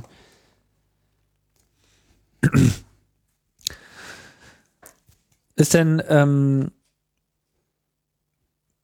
ich hatte ja vorhin noch kurz gefragt, solange du noch suchst, ähm, dieses äh, bei SMS, also meine SMS abhören ist das eine, aber ähm, richtig knifflig würde es ja erst werden, wenn jemand anderes äh, mich nachbilden kann, also so tun kann, als wäre er ich. Wie denkbar ist denn dieses Szenario nach dem aktuellen Stand? Das war irgendwann mal unmöglich gemacht worden, nachdem es kurz mal möglich war. Und zwar äh, war das die ganze Thematik hier ähm, SIM-Karten klonen. Ja, ich glaube Tron war da äh, mitführend in der Welt, was was was Programme zum SIM-Kartenklonen angeht. Ähm, das die Security-Problematik um das Klonen von SIM-Karten, also wirklich um das echte physische Duplizieren einer Identität, ähm, sind schnell abgeschaltet worden. Da ging es ja auch um echtes Geld. Wenn jemand jetzt auf deine Telefonrechnung ähm, telefonieren kann, da hatte also der Netzbetreiber ausnahmsweise mal ein echtes Incentive, sicherer zu werden, was um, um die eigenen Einnahmen ging. Ja. Mittlerweile, jetzt viele Jahre später, ist es doch wieder möglich, die Identität äh, von jemand anzunehmen. Ähm, und zwar auf Basis dieser sehr schnellen A51-Knackgeschichten. Ähm, wenn du es schaffst, gleichzeitig mit dem Telefon zu reden und mit dem Netzwerk zu reden, ähm, kannst du die Authentifizierung vom Netzwerk abgreifen, das Telefon dazu verwenden, den aktuellen Schlüssel ähm, zu knacken und dann auf die gerade noch festgehaltene Authentifizierung des Netzwerks zu antworten, sodass das Netzwerk dann denkt, dass wirklich du dieses Telefon wärst. Ja? Das ist jetzt eine, ein etwas aufwendigerer äh, Angriff und einer, der, äh, der, der, der zum, zumindest mal zeitlich begrenzt ist, aber natürlich auch örtlich begrenzt. Du musst in der Nähe des Telefons dich irgendwo aufhalten, ja, der aber dir erlauben würde, mit der offiziellen Telefonnummer deines Opfers äh, SMS zu verschicken oder, oder Anrufe ähm, zu tätigen. Ja. Aber diese IMSI-Catcher, die funktionieren doch sowieso schon immer so auf Basis dieser Man-in-the-Middle-Attacken. Ähm, ja und nein. Also ein IMSI-Catcher macht normalerweise nur den zweiten Teil von dem, was wir beschrieben haben, nämlich ähm, einen Kontakt mit dem Telefon aufrechterhalten. Ja, ist normalerweise nicht so dreist, sich dann auch noch mit dem Netzwerk zu verbinden und dem Netzwerk gegenüber zu behaupten, das Telefon zu sein. Aber es ginge. Das ginge, wenn du A51-Schlüssel ausreichend schnell knacken kannst. Ja, so eine Authentifizierungssequenz lässt dir Ja, aber wenn jetzt ja, häufig die Verschlüsselung schon ausgeschaltet ist, Ich meine, gegenüber dem Netz kann er doch sagen, ja, A51 kann ich nicht. Dann macht er doch eh keine Verschlüsselung. Ähm, das ist eine interessante Frage, ob, ob ein, irgendein Netzwerk in der westlichen Welt das noch akzeptieren würde, weil eigentlich sollte zumindest in den letzten 20 Jahren kein Telefon gebaut worden sein, was nicht A51 verschlüsselt. Ja. Also ich, ich würde mal davon ausgehen, dass das Netzwerk dann schlicht nicht mit dir redet. Das heißt, die afrikanischen Telefone, die nur A52 können, funktionieren gar nicht in Europa? Na, ich glaube, die Telefone konnten immer alles. Nur wollte man nicht, dass das dass halt in Afrika ein Gesamtsystem verschlüsseln kann. Verstehe. Ja. Also die Netze konnten keine A51, aber die Telefone hätten es theoretisch gekonnt. Genau, genau. Verstehe. Und können es bis heute. Also A51 sollte in wirklich jedem einzelnen GSM-Telefon. Aber so genau weißt du es jetzt auch nicht. Also es könnte durchaus auch sein, vielleicht. Also vielleicht beantworte ich die Frage andersrum. Ich, ich weiß, dass die, die IMSI-Catcher, die im Markt sind, die mit beiden Richtungen Kontakt halten, dass die dann jeweils auch A51-Schlüssel knacken. Ja. Mhm.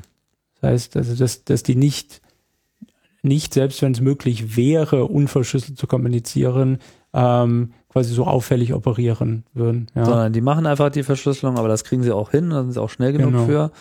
Und dann sind sie ja im Prinzip sch- schon so, dass sie eigentlich gegenüber dem richtigen Netzwerk das Telefon repräsentieren. Genau, Aber sie zumindest. benötigen aber noch dieses Telefon in dem Moment. Nee, nee, bis das Netzwerk sich entscheidet, den Schlüssel das nächste Mal zu wechseln, wird das, das echte Telefon dann nicht mehr gebraucht. Ja, ne? das heißt, wenn man sich einmal reingehängt hat und der Schlüssel wird nicht jedes Mal gewechselt, wie es Genau. heute noch häufig der Fall ist, könnte man im Prinzip danach auch mit diesem IMSI-Catcher oder wie das Gerät auch dann immer heißt, Mhm, äh, eine Verbindung aufbauen und sagen, ach ja, und jetzt wollte ich übrigens noch ein paar SMS verschicken. ganz Und genau. dann könnte man so ein paar Transaktionen durchführen. Ähm, genau, au- in Systemen, die sich wirklich auf, auf rein textliche SMS verlassen, ja, weil Mhm. diese sind normalerweise genau nur A51 verschlüsselt oder halt über, über GPRS und auch den Schlüssel kriegt man in, in diesen, in diesen aktiven Szenarien aus dem Telefon rausgekitzelt, ja. Ähm, also das, das Angriffsszenario besteht durchaus und ist ich weiß nicht, ob in Deutschland, aber zumindest im Ausland, vor allem in Afrika wieder, ähm, frühzeitig adressiert worden. Also Afrika ist uns, denke ich, in GSM äh, Sicherheit ein Stück weit voraus, ironischerweise, weil die immer davon ausgegangen sind, dass ihre Netze unverschlüsselt sind, ja, oder zumindest komplett schlecht verschlüsselt.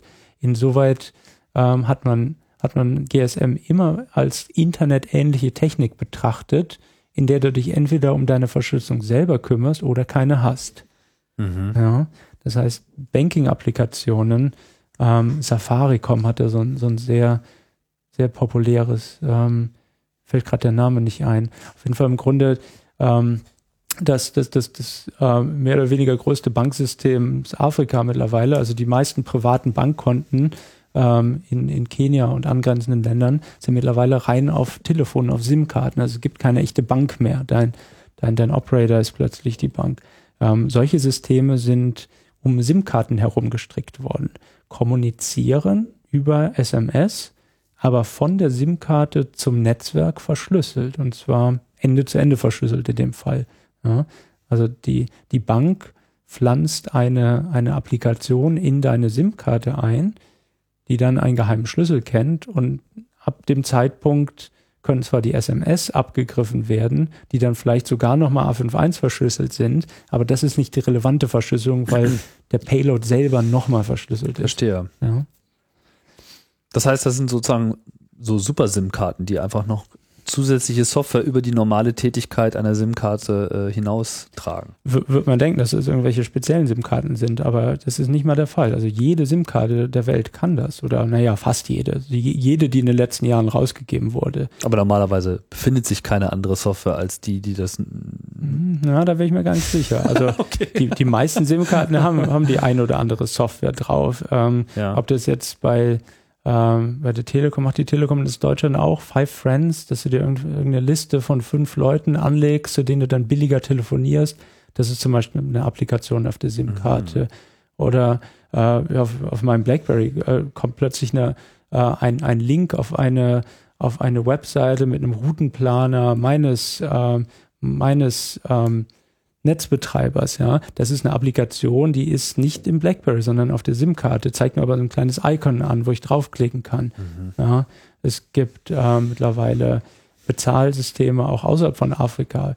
Ähm, PayPal zum Beispiel, ja, die, die haben eine, eine SIM-Applikation, soweit ich das verstehe, ja, wo, wo du wo, wo, wo du dann äh, PayPal-Zahlungen machen kannst. Und all diese Applikationen leben in der SIM-Karte. Und die Applikationen können, vielleicht ist das ähm, ein, ein interessanter Fakt, der, der, der, der noch fehlt, um diese, diese Story verständlich zu machen. Diese Applikationen können über die Luftschnittstelle installiert werden, jederzeit. Ja. Das heißt, das Set an Applikationen, das in deinem Telefon lebt, ändert sich auch ständig. Ja. Und ähm, der Installationspfad für diese, diese äh, Applikation ist auch komplett still. Also der Benutzer des Telefons wird nicht gefragt. Die SIM-Karte gehört dem Netzwerk, spricht die ganze Zeit mit dem Netzwerk und tut Dinge auf Weisung des Netzwerks, ohne dass der Benutzer das bestätigen muss. Ja. Shocking News. Ja, ja, ja, gell? Ja, also neben den zwei Prozessoren in dem Telefon, die man kennt, also einmal der, der, der, der Applikationsprozessor, auf dem dann deine iPhone-Applikationen und so weiter laufen, und dem, dem Baseband-Prozessor, also dem netzseitigen Prozessor, gibt es ja wirklich ein, ein komplett drittes Computing-System. Ja, ähm, normalerweise recht beschränkt, also so eine Standard-SIM-Karte heute hat so 64K Speicher, also Kilobyte schon. Ähm, aber die gibt's durchaus auch mit, mit, mit Hunderten von Megabyte Speicher. Ja? Also es sind, sind komplette Computersysteme, die da drin ähm, existieren, mit Krypto. Äh, Co-Prozessoren und, und allem, was man braucht, um, um wirklich schicke Embedded Software zu schreiben. Und das ist Realität, dass da Software drauf geladen wird. Ja, ja, klar. Das, das passiert also Auch in Deutschland. In allen, in allen Netzen, ja. Es gibt immer kleinere Hilfsapplikationen, die in der Und SIM-Karte die Telefone sind so gestrickt, dass sie das einfach zur Kenntnis nehmen und da drauf schreiben. Und dann Ähm, wird diese Software aktiv. Also den, den Teil, den wir als Telefon verstehen, nämlich quasi die Applikationsseite, also das iOS oder Android, die bekommen davon gar nichts mit. Das passiert auf einer tieferen Ebene. Die, bekommen, die können davon gar nichts mitbekommen oder die wollen davon nichts be- Es geht völlig an ihnen vorbei. Die können davon nichts mitbekommen. Weil es sozusagen die normale SIM-Karte redet mit dem Netzfunktion ist. Genau, die, ganz genau. Ja. Hm, das heißt, es gibt auch kein Telefon, was davor gefeit ist. Es, ist äh, eine, ein, es hängt lediglich von der SIM-Karte selbst ab. Hat man eine halbwegs mo- moderne SIM-Karte, dann kann die das tun. Genau. Genau, Diese eigentlich Software ist auch immer aktiv und man kann sie auch nicht daran hindern, aktiv zu sein. Ganz genau. Und die Software hat unterschiedliche äh, Zugriffsrechte. Das, das hängt jetzt vor allem von der SIM-Karte selber ab, welche, welche Schnittstellen implementiert sind, hat aber zum Beispiel in vielen Fällen Zugriff auf dein Telefonbuch. Ja? Zumindest in Fällen, wo dein Telefonbuch in der SIM-Karte gespeichert ist. Ich weiß nicht, ob das heute noch viele Telefone machen, aber früher war das Telefonbuch immer in der SIM-Karte gespeichert. Ja, das ist So. wahrscheinlich dann bei den modernen aber nicht mehr so.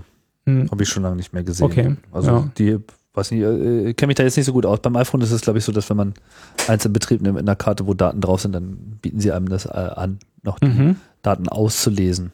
Okay. Aber ich habe äh, keine Funktion gefunden, wo man es wieder reinschreiben könnte. An andere Schnittstellen, die, ähm, die in dem Telefon, äh, die in der SIM-Karte drin sind, ist natürlich eine, eine GUI-Schnittstelle, dass der Benutzer etwas angezeigt bekommt. Das ist normalerweise unterscheidbar von dem, von dem Rest des Telefons, weil es, weil es rein, rein Textapplikationen sind. Zumindest, Das muss aber dann schon explizit unterstützt werden von der normalen CPU. ähm, ja, die, die Schnittstelle muss unterstützt werden, Ja. aber das ist verpflichtend. Also das, das hat mehr oder weniger jedes Telefon standardmäßig umgesetzt. Das nennt sich das, das SIM-Toolkit, ja, und ähm, das ist je nach Telefon unterschiedlich stark versteckt, aber wenn du jemals den Fall hattest, dass du, dass du eine SIM-Karte in dein Telefon einsteckst äh, und eine unterschiedliche Folge von Menüs hast, als wenn du eine andere SIM-Karte reinsteckst, also das sind genau diese Applikationen, die, die in der SIM-Karte leben. Bei Nokia-Telefonen, soweit ich das erinnere, ähm, wenn ihr einfach im Men- Menü un unter den letzten Eintrag hinzugeschrieben. Bei iPhones gibt es ein, ein eigenes Untermenü, quasi SIM- SIM-Applikationen. Äh, und beim BlackBerry genauso. Es gibt einen Ordner, Ordner mit genau diesen SIM-Card-Applikationen. Ja. Mhm. Oftmals gibt, äh, ähm, gibt es zumindest in, in deutschen Netzen nichts Benutzerfacendes. Ja? Das heißt, die, die Applikationen, die auf den SIM-Karten drauf sind, ähm, verrichten ihr Werk im Stillen oder machen vielleicht gar nichts, sondern warten nur auf, auf Updates, die, die kommen können oder nicht. Ja? Aber der, der, der Möglichkeitenraum der SIM-Karten ist schon äh, teilweise erstaunlich äh, groß. SIM-Karten können zum Beispiel ähm, Telefongespräche initiieren. Ja? Also das Programm auf deiner SIM-Karte kann dein Telefon dazu bringen, ein anderes anzurufen. Oder auch nur eine SMS zu schreiben. Klar, wir hatten gerade von dieser afrikanischen äh, Applikation geredet, die quasi an deine Bank SMS schreibt. Die ist nicht darauf beschränkt, genau nur an diese Bank SMS schreiben zu dürfen. Die kann jede SMS an jeden schreiben. Ja, natürlich immer unter deiner Nummer. Und ohne, dass ich das merke. Natürlich, ja. Da, da bekommst du nichts von mit. Ja, ist also ein zweiter Benutzer deines Telefons, so kann man sich das vorstellen, der, der In einem kleinen Chip haupt, den man nicht sieht. Genau, Der ein und der- User-Interface hat und der nicht fragen muss. der remote wartbar aber ist. der ich ist. Ja, der, ja. Der, der vieles von dem darf, was du darfst. Maß an Vertrauen, was man seinem Provider entgegenbringen muss, das äh, ist nicht gering. Ja, also das, das Vertrauen geht auch hier wieder wahrscheinlich über das hinaus, was man, was man erwarten würde an, an Vertrauen. Ähm, diese SIM-Karten. Also nicht nur muss man ihm vertrauen, dass er selbst nichts Böses macht, sondern man muss ihm auch vertrauen, ähm, dass er es so implementiert hat, dass niemand sonst was Böses machen kann. Ähm, weil vor allem die, die Update-Mechanismen der SIM-Karten, ähm, ja, wir haben uns die nur mal ganz grob angeschaut. Ähm, auch die weisen teilweise massive Softwarefehler auf. Ja, also sprich, dass selbst wenn der, der Netzbetreiber sagt, ich werde niemals eine böse Applikation in dein in dein Telefon ähm, deployen, dann mag der der, Tele äh, der, der, der Netzbetreiber in Dubai, der dein Telefon unter unter seiner Kontrolle hat, während du die ISS besuchst, der mag da ganz anders drüber nachdenken und einen Softwarefehler ausnutzen, der vielleicht in Deutschland eingebaut wurde. Ah, also er dürfte eigentlich nicht mit, mit der SIM-Karte, also er dürfte eigentlich nicht auf dieser SIM-Karte Software installieren, weil ja die Karte nicht ihm gehört, sondern die nur zu Gast ist.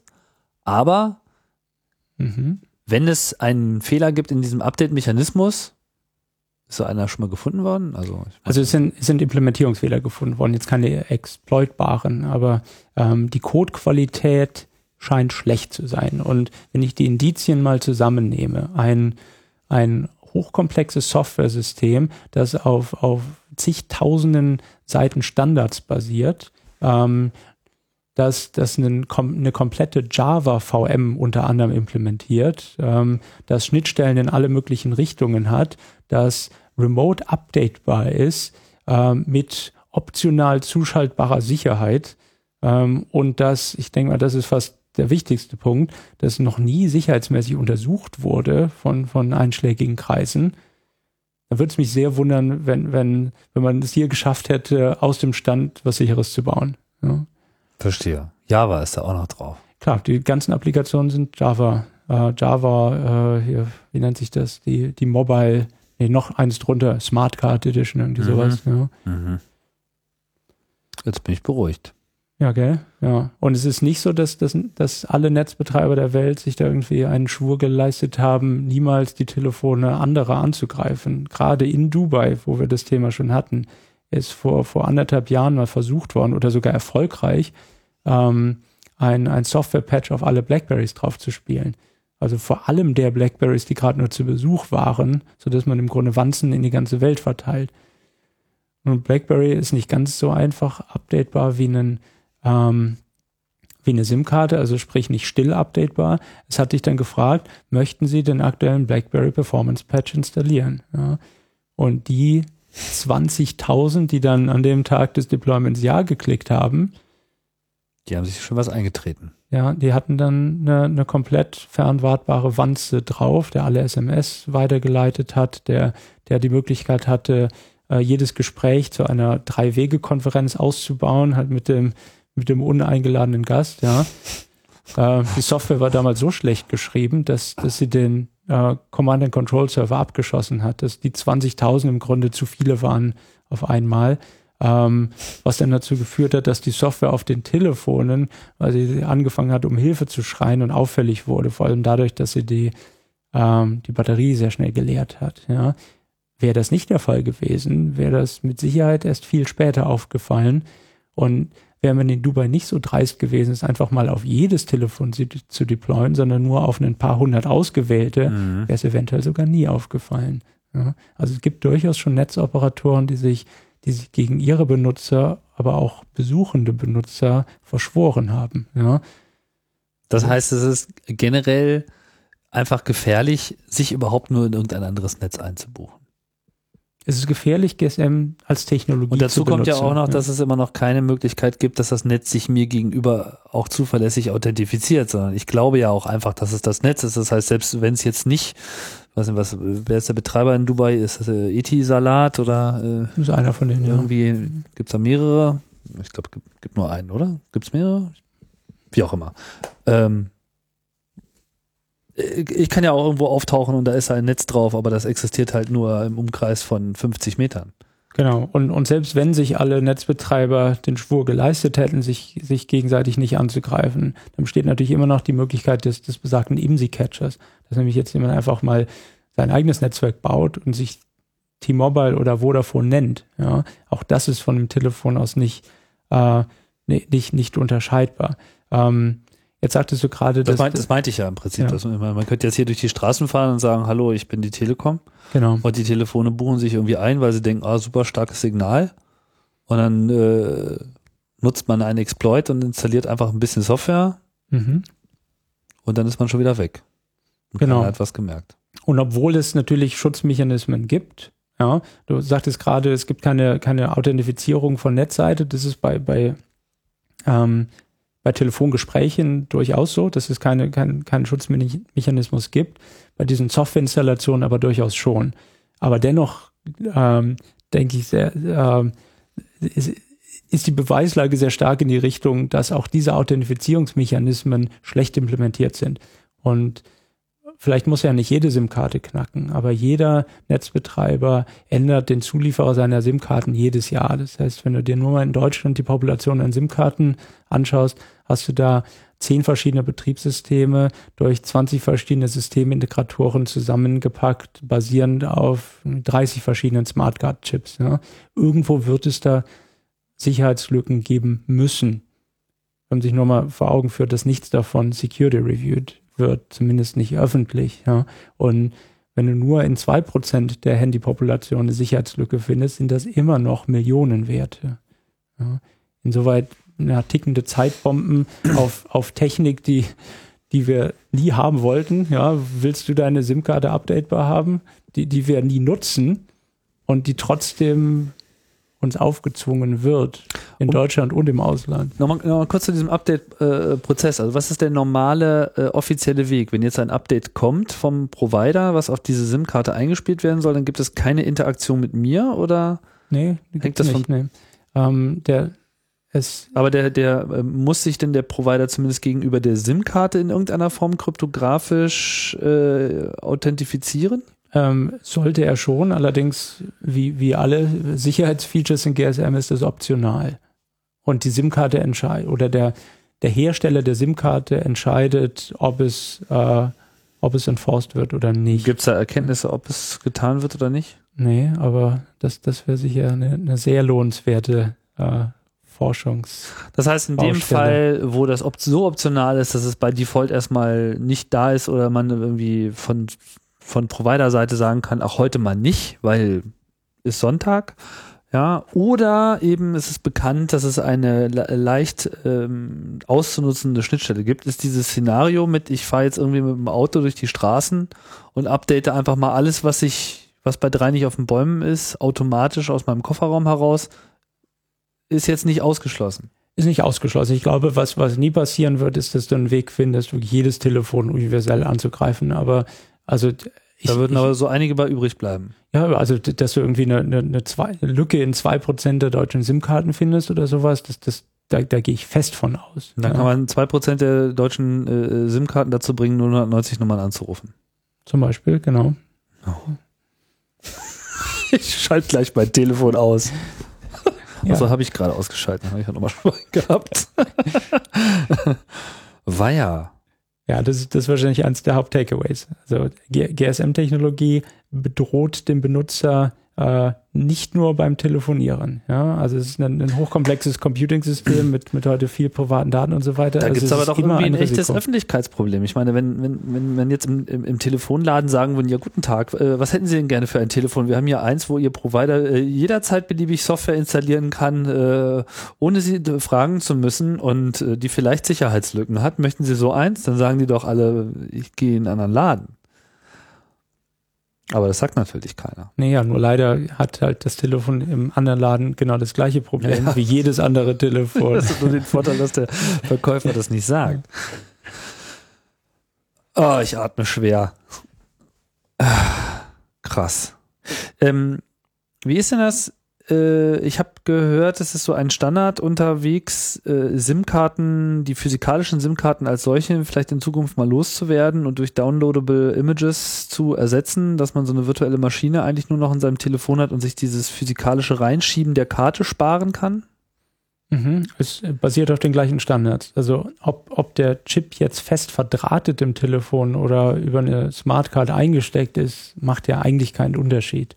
Und da selbst die eingesteckten Chips, von denen man ja eigentlich denken würde, wenn sich was ändern soll, schmeißt du sie weg, holst den neuen Chip, wenn selbst die schon Software upgradebar sind, dann macht es irgendwann Sinn, das komplett ins Telefon zu verlagern. Ja, aber da ist man heute im Grunde schon. Ja. Gibt es denn Simulatoren für solche SIM-Karten? Also gibt es unter anderem, also gibt es diese Software, die in einem so einem solchen, ähm, die so ein Image rennt, oder sind das dann auch wiederum Hardware-Steine? Ja, das ist, Also ich meine, hat schon mal jemand seine Hand an so einen vollständigen SIM-Kartencode bekommen? Ist es möglich, eine SIM-Karte komplett ihre Funktionalität auszulesen und in einem Simulator laufen zu lassen, um dort äh, eine, eine Analyse durchzuführen, was das durch, nun wirklich tut? durchaus, ja. Und ähm, wenn, wenn ich das jetzt gerade mal zu einem Aufruf missbrauchen darf, wer, wer Interesse hat, genau solchen Code zu reverse engineeren, darf sich gerne bei mir melden. Wir haben da ein paar Exemplare, aber niemals die Zeit, ähm, durch diesen ganzen 8051-Code durchzupferchen. Ja. Aber ähm, ja, SIM-Karten sind durchaus schon mal ausgelesen worden. Jetzt nicht trivial, das sind echte Smartcards, aber selbst jede Smartcard lässt sich irgendwann knacken und zurzeit sind gerade Infineon Smartcards on vogue bei, bei, bei Smartcard-Hackern. Das heißt, äh, ein paar Infineon äh, SIM-Karten haben wir auslesen können. Ähm, die Software ist aber hochkomplex. Also da läuft wirklich sehr viel parallel und auch sehr viel Obfuscation, gerade in den relevanten Teilen. Das heißt, da steckt noch einige Arbeit hinter, da wirklich rauszufinden, was Die passiert. SIM-Karten 8051 hast du gesagt? Der Intel? Genau, das, das geht wirklich noch auf so einen der ersten Intel-Prozessoren zurück, was, was das Instruction-Set äh, betrifft. Smartcards haben grundsätzlich, glaube ich, die, die Philosophie, ähm, vom Prozessor her nie besser zu werden, aber alle performancekritischen Teile in Co-Prozessoren auszulagern. Das heißt, der Prozessor ist irgendwie 5% des Dice und umringt von allen möglichen Co-Prozessoren mit Spezialinstruktionen. Aber so die Hauptsoftware ist 8051. Ja, genau. Und darauf dann, läuft dann das Java. da ist dann irgendwie eine Java-VM drin implementiert. Ja, Wahnsinn, gell? Ja. Schnell kann das nicht sein. Das ist durchaus schnell. Also die, ähm, die, die laufen ja schnell genug für eine Embedded-Anwendung. Die, Ja. die laufen irgendwie so bei 30 Megahertz, ja, und äh, sind halt 8-Bit-Mikrocontroller, aber, ähm, aber stark gepipeline mit, mit Co-Prozessoren für, sagen wir mal, alle Verschlüsselungsfunktionen. Also Verschlüsselung ähm, passiert parallel zu deiner, zu deiner normalen Operation. Ach, da werde ich jetzt wieder ganz romantisch. 8051 habe ich auch mal programmiert. Ja. Langes her. Soll ich dir mal Code rüberschieben? Ich muss zugeben, dass ich äh, nur mit dem C-Compiler drauf gearbeitet habe, nicht wirklich auf Assembler-Ebene. Von daher habe ich eigentlich keine Ahnung. Aber es äh, springt mich hier gerade an. Ja, die 80er. Na, ist immer wieder erstaunlich, wie lange so Technologie sich dann doch äh, hält. Jetzt habe ich sie in meiner Tasche. Krass. Mhm. Ähm, okay. Glaubst du, dass diese, diese, diese ähm, Flashkarten, ähm, diese SIM-Kartenlosigkeit sich durchsetzen wird bei den Telefonen? Ist das wirklich so der Standard, der kommt, dass das alles runterladbar ist? Die Provider scheinen da ja nicht großes Interesse daran zu haben. Es Ne? ist ein Machtkampf zwischen den Telefonherstellern und den, den Netzwerkbetreibern. Und ähm, der Machtkampf ist jetzt in den letzten Jahren so ein, so ein bisschen von den Telefonen gewonnen worden. Also die, die, die Technikführerschaft ist nicht mehr bei den Netzen. Die Netze waren früher diejenigen, die dir SMS ermöglicht haben, die dann GPRS und noch schnelleres GPRS, die irgendwann UMTS, die, die MMS, die, die jedes Jahr was Neues hatten. Mhm. Und in den letzten Jahren hatten sie nichts Neues mehr. Jetzt hat aber plötzlich Apple jedes Jahr was Neues. Insoweit ähm, verlagert sich die Marke Telefon äh, Richtung Apple, Google und so weiter, die natürlich jetzt sagen, na dann gebt uns auch den ganzen Rest, nämlich Mhm. die komplette Benutzerverwaltung. Und die Netzwerkbetreiber sollen sich dann uns eine Nummer schreiben, wir schieben es ins Telefon und dann sind alle glücklich. Mhm. Ja, ähm, in welche Richtung dieser Machtkampf en entschieden wird, äh, es ist reine Spekulation. Aber wenn, wenn sich die Netze äh, zu einer Commodity degradieren lassen, also sprich irgendwie äh, niedrig qualitatives, unsicheres äh, Zugang zu einem Datennetz ähm, bereitstellen und sonst gar nichts, dann ist klar, dass irgendwer anders ähm, die, die ganze, das ganze Innovationspotenzial der Technologie ausschöpft. Ja.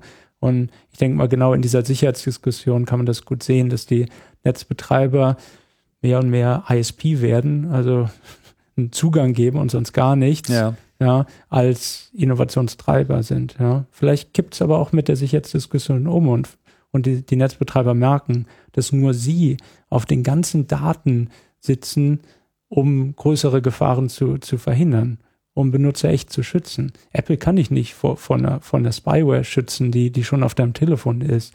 Der Netzbetreiber könnte das aber durchaus. Weil es auf der SIM-Karte ist. Nur nicht, nicht unbedingt auf der SIM-Karte, wirklich, sagen wir mal, auf deinem iPhone, ja. Also wir hatten ja gerade gesagt, es gibt die, die, die, die, die Spyware, die, ähm, die jede SMS auch an eine andere Nummer schickt. Oder die jedes Telefongespräch zu einer Dreierkonferenz umbaut, ja. Das sind Indizien, die sind auf Netzseite natürlich sichtbar. Wer, wer hat denn nur Dreierkonferenzen? Ist ja völlig unnormales Telefonverhalten, ja. Verstehe. Und also die Netzbetreiber könnten sich wieder zur, zur, zur Innovationsführerschaft hocharbeiten und könnten dann sicher auch den Anspruch auf die SIM-Karte und auf die Benutzerdaten erhalten versus Apple, Google und so weiter. Gut, aber in dem Moment, wo diese Dreierkonferenz von Software auf der SIM-Karte ausgeführt wird, ist das Telefon ja machtlos. Das Telefon ist, also ich, ich gehe jetzt mal Also davon aus, dass das Telefon sowieso machtlos ist, dass ich aber jetzt irgendwen anders haben will, der mir sagt, schau doch mal bitte auf dein Telefon, da passt, da passt irgendwas nicht zusammen. Ja, so ein Monitoring, ganz klar. Ein Monitoring auf Teil Netzseite auf Anomalien. Ja. Aber als Telefonhersteller hätte ich ja eigentlich überhaupt gar keinen. Ich meine, was sollte das Interesse eines äh, Herstellers von Telefonen, Apple, HTC, wer auch immer, sein, dass diese SIM-Karten diese Software-Installationsmöglichkeit haben, wenn das ein potenzielles Sicherheitsloch ist, was dann unter Umständen auf sie zurückfällt. Ach so, ja, ganz klar. Ja, ja, das, das, das, hatte ich auch versucht so zu argumentieren, dass, dass Apple, Google enormes Interesse dran haben, sich die SIM-Karte einzuverleiben und im Grunde äh, Teil des existierenden kontrollierten Ökosystems zu machen. Ja? Ja gut, aber sie haben ja dadurch noch keinen Einfluss dar darüber, wie diese SIM-Karte funktioniert. Sie laden ja nur das Image über das Netz da rein und exekutieren es nach wie vor als dritte CPU. Ja, also spätestens, wenn, wenn wir an dem Punkt mal angekommen sind, dann sagt Apple doch auch, die SIM-Karte kann nichts, was wir nicht auch äh, über den App Store runterladen können. Die SIM-Karte stirbt, also zumindest als Processing- Processing-Kern. Also wird wirklich nur noch Schlüsselspeicher werden, was ja der, die ursprüngliche Idee der SIM-Karte war. Ja. Den Schlüssel in einem, in einem Papierumschlag zum Benutzer Also das, zu das tragen. hältst du für möglich, dass in dem Moment, wo das Software kontrolliert ist von außen, dass man diese SIM-Karte klein hält, dass sie wirklich nichts anderes tut als das. Genau, also spätestens, wenn, äh, wenn, wenn es wirklich mal ein, eine Übereinkunft gibt, das ins Telefon zu nehmen, dann, dann diskutiert man natürlich auch nochmal, welche Standards müssen dann rein. Muss es wirklich noch die Modem-Schnittstelle haben, um Telefongespräche zu machen? Mhm. Brauchst noch Zugriff aufs Adressbuch? Brauchst du überhaupt noch Speicher für ein Adressbuch? Ja. Also da, da wird, denke ich, sehr, sehr viel an Features gestrichen werden. Und das ist das, wovor die Provider natürlich Angst haben. Ja, die Provider haben Angst davor, dass, dass sie die Kontrolle über die Benutzer verlieren, dass der Benutzer nicht mehr dem Provider gehört, sondern Apple und dass du im Grunde Apple anrufst und sagst, ich will jetzt von Vodafone zur Telekom wechseln. Hm. So wird es auch kommen, denke ich mal. Ja. Hm, Das ist ja genau die Diskussion, Innovationsführerschaft. Ja. Im Moment sind die Telefonhersteller Innovationstreiber, aber zumindest sicherheitsmäßig, denke ich mal, sind es die falschen, weil sie, weil sie an der falschen Stelle im Netz sitzen, um, um viel Einfluss zu haben. Ja. Also jeder muss Richtung Sicherheit äh, pushen, aber die Netzbetreiber werden der natürliche ähm, die, die natürliche Heimat für jemand, der sich für die Gesamtsicherheit verantwortlich fühlt. Mhm. Jetzt hast du ja festgehalten, es gibt drei CPUs in äh, den GSM-Telefonen. Eben die normale CPU, die das eigentliche äh, OS, das, was man so in der Regel sieht, äh, macht. Gut, deren Sicherheitsaspekte sind Betriebssystemdiskussionen, die jetzt hier so nicht unmittelbar reingehören. SIM-Card haben wir jetzt gerade gemerkt, führt ein ziemliches Eigenleben. Aber äh, es gibt ja noch den dritten, die Baseband-CPU, also da, wo der Code läuft, der sich direkt mit dem Netz unterhält. Das ist ja nun auch ein ziemliches Eigenleben. Mhm. Das, das, das ist von der, von der Natur her auch genau ein separater Chip, allerdings einer mit einem ganz anderen Anspruch als die SIM-Karte, vor allem ohne den Anspruch, erweiterbar zu sein. Also der, der Baseband-Prozessor will alle aktuellen Standards möglichst sauber umsetzen und das auf einem möglichst billigen Chip. Das mhm. ist, also man, man könnte das im Grunde hart verdrahten und die, die Telefonhersteller wären glücklich. Ja. Ähm, das haben sie früher auch gemacht, oder? Das, genau, das waren früher wirklich sehr spezialisierte Chips, die, die dann äh, viel Signal Processing machen, also so DSP-Funktionalität, ähm, ein bisschen Krypto als Hardware dran und die Daten von der Luft Luftschnittstelle nehmen und an die Applikation weiterwerfen und nichts anderes den ganzen mhm. langen Tag. Ähm, die Standards sind seitdem natürlich beliebig komplex geworden. Ja, GPRS, Edge, UMTS, also es gibt immer mehr Standards, die in jeden Chip rein müssen. Ähm, zusätzlich packt man da mittlerweile irgendwie Bluetooth und Wi-Fi mit, gleich mit rein. Ja, also es wird so eine eierlegende Vollmilchsau. Und ähm, die Komplexität plus den Push zu immer mehr Features immer schneller hat dazu geführt, dass das echte CPU-Systeme geworden sind. Also ähm, kleinere Prozessoren, die, die eine Software abarbeiten und maximal noch Hilfsprozessoren haben für die wirklich schweren Aufgaben. Also einen kleinen Hilfs-DSP, vielleicht noch einen kleinen Hilfsprozessor für die Krypto. Ja. Und dadurch, dass es jetzt plötzlich Software ist, werden die gleichen Fehler gemacht wie bei jeder anderen Software. Und man kann auch plötzlich diese Protokoll-State Machines äh, angreifen und so zum Beispiel Buffer Overflows führen. Ja. Und genau das ist ähm, vor, ja, eigentlich letztes Jahr erstmalig, ähm, also im Jahr 2010 erstmalig demonstriert worden öffentlich ähm, von, von Ralf Philipp Feimann, im Moment an der Uni Luxemburg, ähm, wie man Pakete initiiert in das Telefon aus der Luftschnittstelle, um diesen Baseband-Prozessor entweder zum Absturz zu bringen oder schlimmer, um Kontrolle über den Baseband-Prozessor zu erlangen und sogar neue Software zu installieren auf diesem Prozessor, wo, wo eigentlich äh, nicht, nichts installiert werden soll oder mindestens mal Features anzuschalten, die, die vorher nicht angeschaltet waren. Ja. Sein Szenario war eigentlich ein sehr, äh, sehr, sehr äh, überzeugendes. War, ähm, er verbindet sich mit seinem IMSI-Catcher zum Telefon.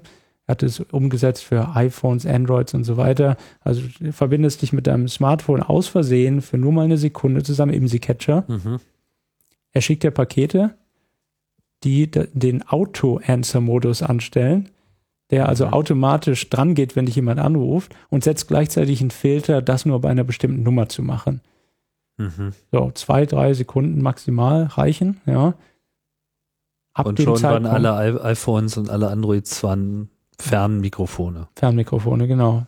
Wenn er die Nummern jetzt anrufen wollte oder angerufen hat, haben die sich wirklich in ein, eine Wanze verwandelt, ja.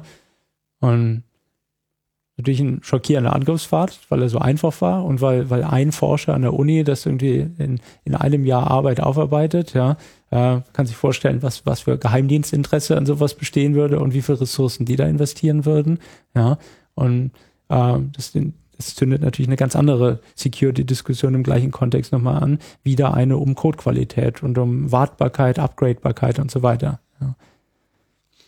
In ähm, modernen Telefonen sind die Baseband-Prozessoren mittlerweile upgradebar, weil sie immer mehr Features und immer weniger Bugs haben wollen. Ähm, und iPhone-Updates zum Beispiel haben häufiger mal so ein Baseband-Update dabei. Mhm. Ja. Bei älteren Telefonen ist es nicht der Fall. Also wenn du da einen Fehler im Baseband-Prozessor findest, wird der Fehler erst mit, mit Verschrottung des Telefons sterben. Ja. Das heißt, dass man hier ähnlich wie auf Netzseite einen recht eine, eine unüberschaubare Menge potenzieller Angriffsvektoren hat, die, die wieder ähm, die, die, die Privatsphäre der Benutzer extrem beeinflussen oder sogar im Maximalfall die Daten des Telefons preisgeben. Mhm. Da fragt man sich, was eigentlich schlimmer ist. Ja? Ein Telefon, was äh, sich nicht äh, updaten lässt, ja, und äh, seine Fehler auf ewig behält, aber zumindest keine, keine neuen dazu bekommt, die auch noch so flexibel auslegbar sind oder eben ein updatebarer Mechanismus, wo der Update-Mechanismus selber ausgehebelt wird, sodass man dann so so abgefahrene Software sich äh, auf das Telefon geschaufelt bekommt, dass man überhaupt nicht mehr Herr der Lage ist. Ich meine, früher diese, diese, diese Frage mit, kann äh, jemand von außen mein Telefon als Mikrofon einschalten? Ich weiß nicht, das kam, glaube ich, beim Club schon vor, ich weiß nicht, solange es Mobilfunk gibt, gibt es, glaube ich, so diese Verschwörungstheorie. Und lange Zeit war das ja halt irgendwie so ein, naja, unserer Erkenntnis nach geht das nicht derzeit oder wird zumindest, ist zumindest noch nicht nachgewiesen, dass das mal jemals irgendwo gegangen sei. Ja, und das mag wahrscheinlich auch damals gestimmt haben. Aber Genau. mittlerweile kann man das einfach ganz klar bejahen. Ja, ja, auf der DeepSec 2010 ist es live demonstriert worden. Krass. Ja. Wird ja immer schlimmer. ich Ja, schalte mein Telefon gar nicht mehr Es ein. muss halt schlimmer werden, um, um ein Aufwachen hervorzurufen. Wäre es denn, um nochmal vielleicht zu, zu dieser Infrastrukturdebatte zurückzukommen, könnte man ja fast sagen, um die Sicherheit dieser Netze noch zu garantieren, ist der Betrieb updatebarer Telefone mit aktueller Software erforderlich, sonst nehmen wir euch vom Netz und alte Telefone werden nicht mehr funktionieren. Wäre das äh, ein vorstellbarer Schritt? Ich meine, da müsste man wahrscheinlich auch tausend äh, Geräte auseinanderschrauben, die irgendwo fest eingebaut sind und pipapo und Ausnahme. Das ist halt eine, Frage der, der Umgehbarkeit dieser Maßnahmen. Also jetzt müsst ihr das, das Telefon attestieren können, eine bestimmte Firmware und garantiert keine andere und keine Erweiterung zu haben. Ja, also sprich einen, einen sehr tief sitzenden DRM-Algorithmus haben, der nicht aushebelbar ist und also zurzeit ist alles DRM auf allen Telefonen ausgehebelt. Ja, es gibt kein, kein iPhone, das jetzt noch nicht jailbroken wäre. Insoweit, also Beweisbarkeit in mobilen Geräten gibt es schlicht nicht. Sobald du es dem Benutzer gibst und er dran rumlöten kann, ist, ist, sind alle geheimen Schlüssel raus. Mittlerweile halt selbst aus SIM-Karten, ja, die immer als der heilige Gral galt, Smartcards, ne? Ja. Ja, der deutsche Personalausweis oder was auch immer. Alles, alles diese greifbaren Systeme, die dann ein paar Jahre später doch angegriffen werden. Und SIM-Karten gibt's jetzt nun mal nicht erst seit gestern. Ja. Da kommt der SIM-Karten-Tsunami und dann war's das. Ja. Oh je. Was kann man denn machen? Ja, was, was hat man bei Computern gemacht, um von einem, von einem komplexen, unbeherrschten Softwaregetüm zu heute Maschinen zu kommen, die, die sich äh, im Internet zumindest halbwegs sicher fühlen und die, die wichtige Daten speichern, ja. Ich denke mal, die, die, was auch immer bei Computern geholfen hat, wird, wird bei Telefonen auch funktionieren. Und das ist eine, eine ähm, ständige Evolution bestehend aus ähm, bewusster Analyse, gewollter Analyse, ja, Offenlegen von, von Schnittstellenanalyse durch, durch Forscher und dann dem ständigen besser werden wollen. Da gehört sicher eine Upgradebarkeit dazu. Ähm, es, es hängt aber natürlich auch an einer, Parallelentwicklung zurzeit bei, bei Computern hat stattgefunden, was Microsoft nie gedacht hätte, dass die Benutzer gesagt haben, wir wollen mehr Sicherheit. Bei GSM wir sagen das jetzt, vielleicht der überwiegende Teil der, der, der Zuhörerschaft sagt das, aber der überwiegende Teil der, der Telekom- und Vodafone-Kunden sagt das noch nicht. Das heißt, ähm, noch gar nicht sich dieser Problematik überhaupt bewusst sind, natürlich auch. ne? Genau, genau. Oder, oder weil sie einfach ähm, kein, kein Licht am Ende des Tunnels sehen können. Dass sie einfach sagen, na ja, die Telefone sind halt gehackt und damit war's das. Ja? Die, die, diesen evolutionären Gedanken nicht verstehen, dass, dass genau aus der Asche jetzt etwas Besseres hervorsteigen könnte. Ja? Ähm, das sind die, die Hauptentwicklungen, dass, dass, dass mehr Forschung, aber auch mehr Offenheit auf der anderen Seite, ähm, quasi mehr Grundlage für Forschung zu schaffen, gebraucht wird, um es technisch besser zu machen, dann aber mehr Bedarf an besserer Technik erstmal geschaffen werden muss durch Kunden, Hm. durch die Leute, die Telekom und Vodafone immer noch ein paar Milliarden im Jahr zahlen, um dieses Netz zu betreiben. Ja, muss man sozusagen darauf hinweisen. Da kommen wir wieder so auf diesen Punkt Open Source und Verifizierbarkeit. Du hast ja vorhin schon äh, erwähnt, das äh, aktuelle Projekt von Harald, wie heißt das nochmal genau? Osmo? Osmocom BB. Osmocom BB, das steht wofür? Ähm, Osmocom ist sein, sein Umbrella-Name. Äh, ja, weiß ich gar nicht, ob es da eine Wurzel zu gibt. Das ist einfach mittlerweile der, der Name für, für alle, alle AF-Projekte, die, die so aus der Ecke Halbwelte kommen. Mhm. Und BB steht dann für Baseband. Also genau dieser, dieser zweite der drei Prozessoren, über den wir geredet haben, derjenige, der die Mobilkommunikation aufrechterhält und Daten aus dem Netzwerk verarbeitet. Ähm, und genau. Wo, wo, auf, auf, auf was basiert das? Ist jetzt nicht komplett aus dem Nichts entstanden? Mm, Ja, ja, ja. Ich glaube, es ist aus dem Nichts rekreiert worden. Ähm, vielleicht zwei Sätze weiter ausgeholt. Diese, diese Baseband-Prozessoren sind hochproprietär, werden halt genau nur für Telefone gebaut und dann an drei, vier Hersteller ausgegeben. Und genau nur die Hersteller kriegen dann auch die Daten, die nötig sind, um die zu programmieren. Ja. Ähm, mittlerweile konzentriert sich das ein bisschen mehr ähm, auf, auf vor allem Qualcomm und Texas Instruments. Also es gibt da zwei große Hersteller dieser Baseband-Prozessoren, bei denen bist du Kunde oder du weißt halt nicht, wie man sowas programmiert. Mhm. Jetzt ist zufällig ähm, der Source Code eines älteren Texas Instruments Chips ins Internet gestellt worden. Und der Source Code erklärt natürlich sehr gut, wie so ein Chip funktioniert. Ja.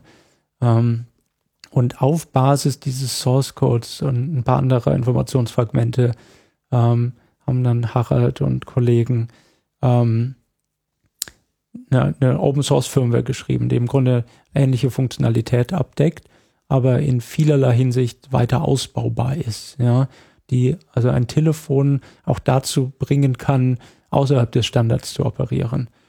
Ja, wir benutzen das unter anderem dafür, ähm, ein Telefon dazu zu bringen, die Daten mitzuschneiden, die an ein anderes Telefon geschickt werden.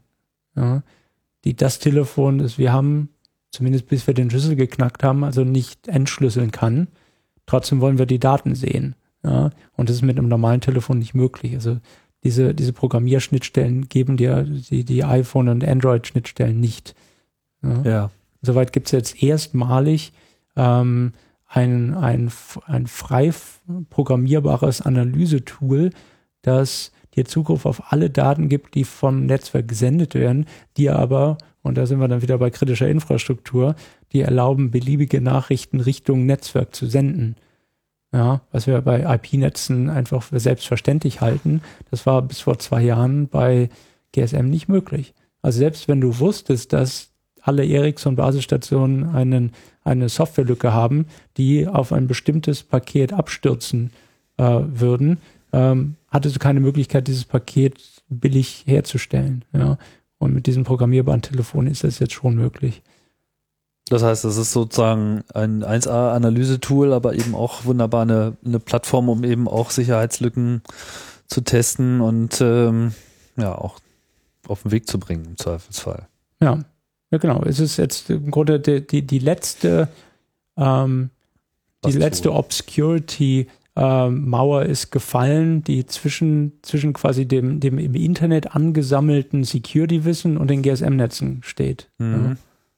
So, und jetzt kann jeder seinen Fuzzer adaptieren. Jetzt kann jeder so Richtung Port-Scan gehen und versuchen, die, ähm, die GSM-Netze auszuleuchten.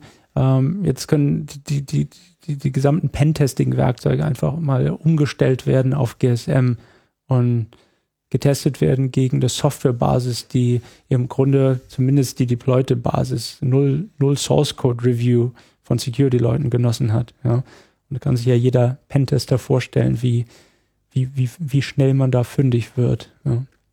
Also im Zuge der Entwicklung dieses Osmocom BBs ähm, sind auch alle möglichen Testbasisstationen gecrashed worden. Also sprich, selbst wenn man nicht bewusst sucht, sondern nur mal den Standard aus Versehen falsch implementiert, selbst dann schafft man es schon, die Basisstation zum Schluck aufzubringen. Ja. Man kann sich gar nicht vorstellen, wie so Baseband-Prozessoren normalerweise entwickelt werden. Ich meine, da macht man ja bestimmt am laufenden Meter Fehler und jedes Mal, wenn man irgendwie so einen Fehler reingeht, haut man unter Umständen mal so eben die komplette Infrastruktur weg. Ist ja schon ein bisschen fett. Ja, gen genauso werden ja auch, glaube ich, getestet, dass man ähm, jedes neue Telefon mal mit jeder Basisstation ähm, Part und jegliche Funktion einmal drückt, aber wenn da nichts abgestürzt ist und jedes Telefongespräch zustande gekommen ist, dann kriegst du den GSM-Stempel.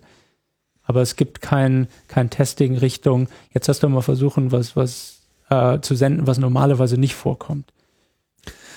Gibt es denn auch den Fall, also ich erinnere mich ja noch so äh, an die frühen Zeiten, ähm, wo häufig auch es so weit ging, dass Betriebssystemhersteller jetzt auf PCs, beziehungsweise auch äh, konkret auf Macs, genau, das ist auch ein schönes Beispiel hier. Äh, Apple hat lange Zeit in macOS bestimmte Bugs nicht gefixt, weil sie wussten, dass ihr tot- weil das dann Quark Express in einer bestimmten Version nicht mehr lief. Ja. ja. Und dann war das sozusagen so ihre Entscheidung, so, ah, das fixen wir jetzt mal lieber nicht, weil äh, den Ärger wollen wir uns nicht einfangen mit unseren Kunden. Das ist natürlich eine, also auf der Basis werden heutzutage keine Software-Updates mehr gemacht. Gott sei Dank. Aber findet sich denn ähnliches auch in den Netzen? Man könnte sich ja jetzt Mhm. auch vorstellen, wenn wir jetzt dieses Problem beheben, ja, was weiß ich hier, so deine fünf, deine fünf Vorschläge, wenn wir die jetzt reinbauen, dann funktionieren eine Million Nokia-Geräte aus der Generation sowieso von Version bis hm, nicht mehr. Ähm, die Vorschläge, die, die, die es bis zu einem GSMA-Standard schaffen, die sind normalerweise genau mit dieser Fragestellung schon mal konfrontiert worden ähm, und insoweit gewettet oder geändert worden, dass es, dass es eigentlich mit der kompletten installierten Basis ähm, kompatibel ist. Zum Beispiel dieses, dieses Random Padding, ja, das, das Einfügen von Zufallszahlen.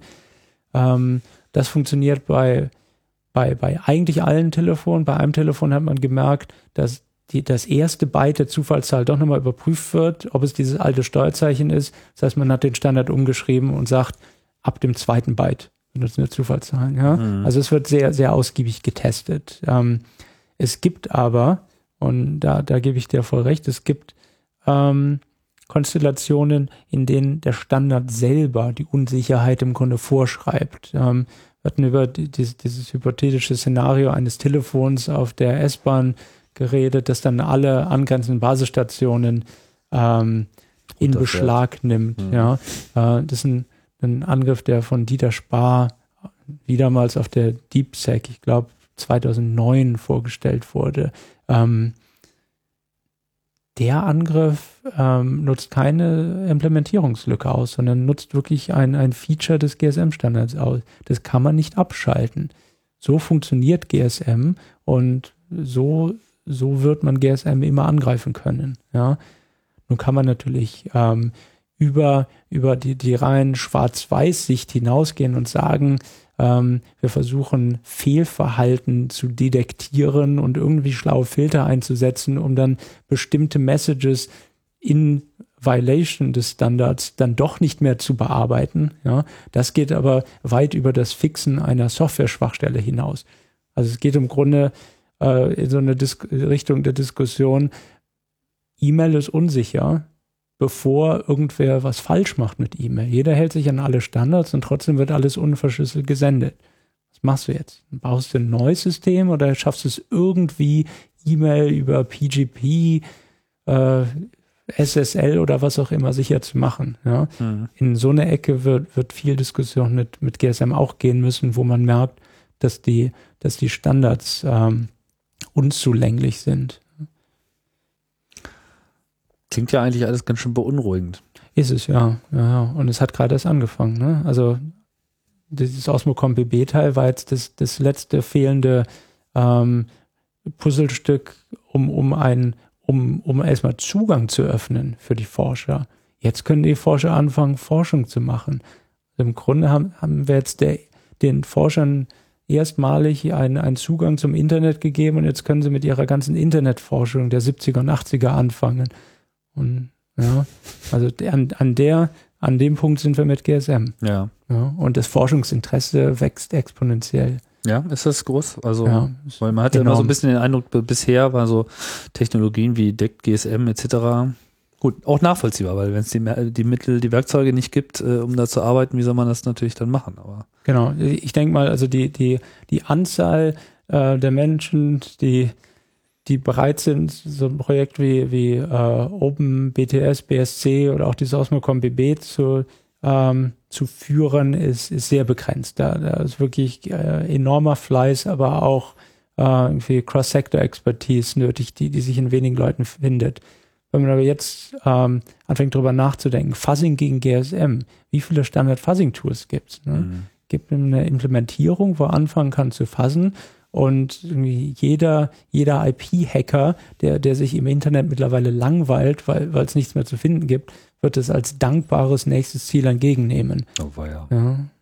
Also Fuzzing ist dieses random Besprühen mit genau. Datenströmen, um mal zu gucken, was passiert. Genau, bewusst Dinge falsch so, machen. Also einfach so, mal gegentreten ja. und gucken, mhm. was passiert. Hm. Ja.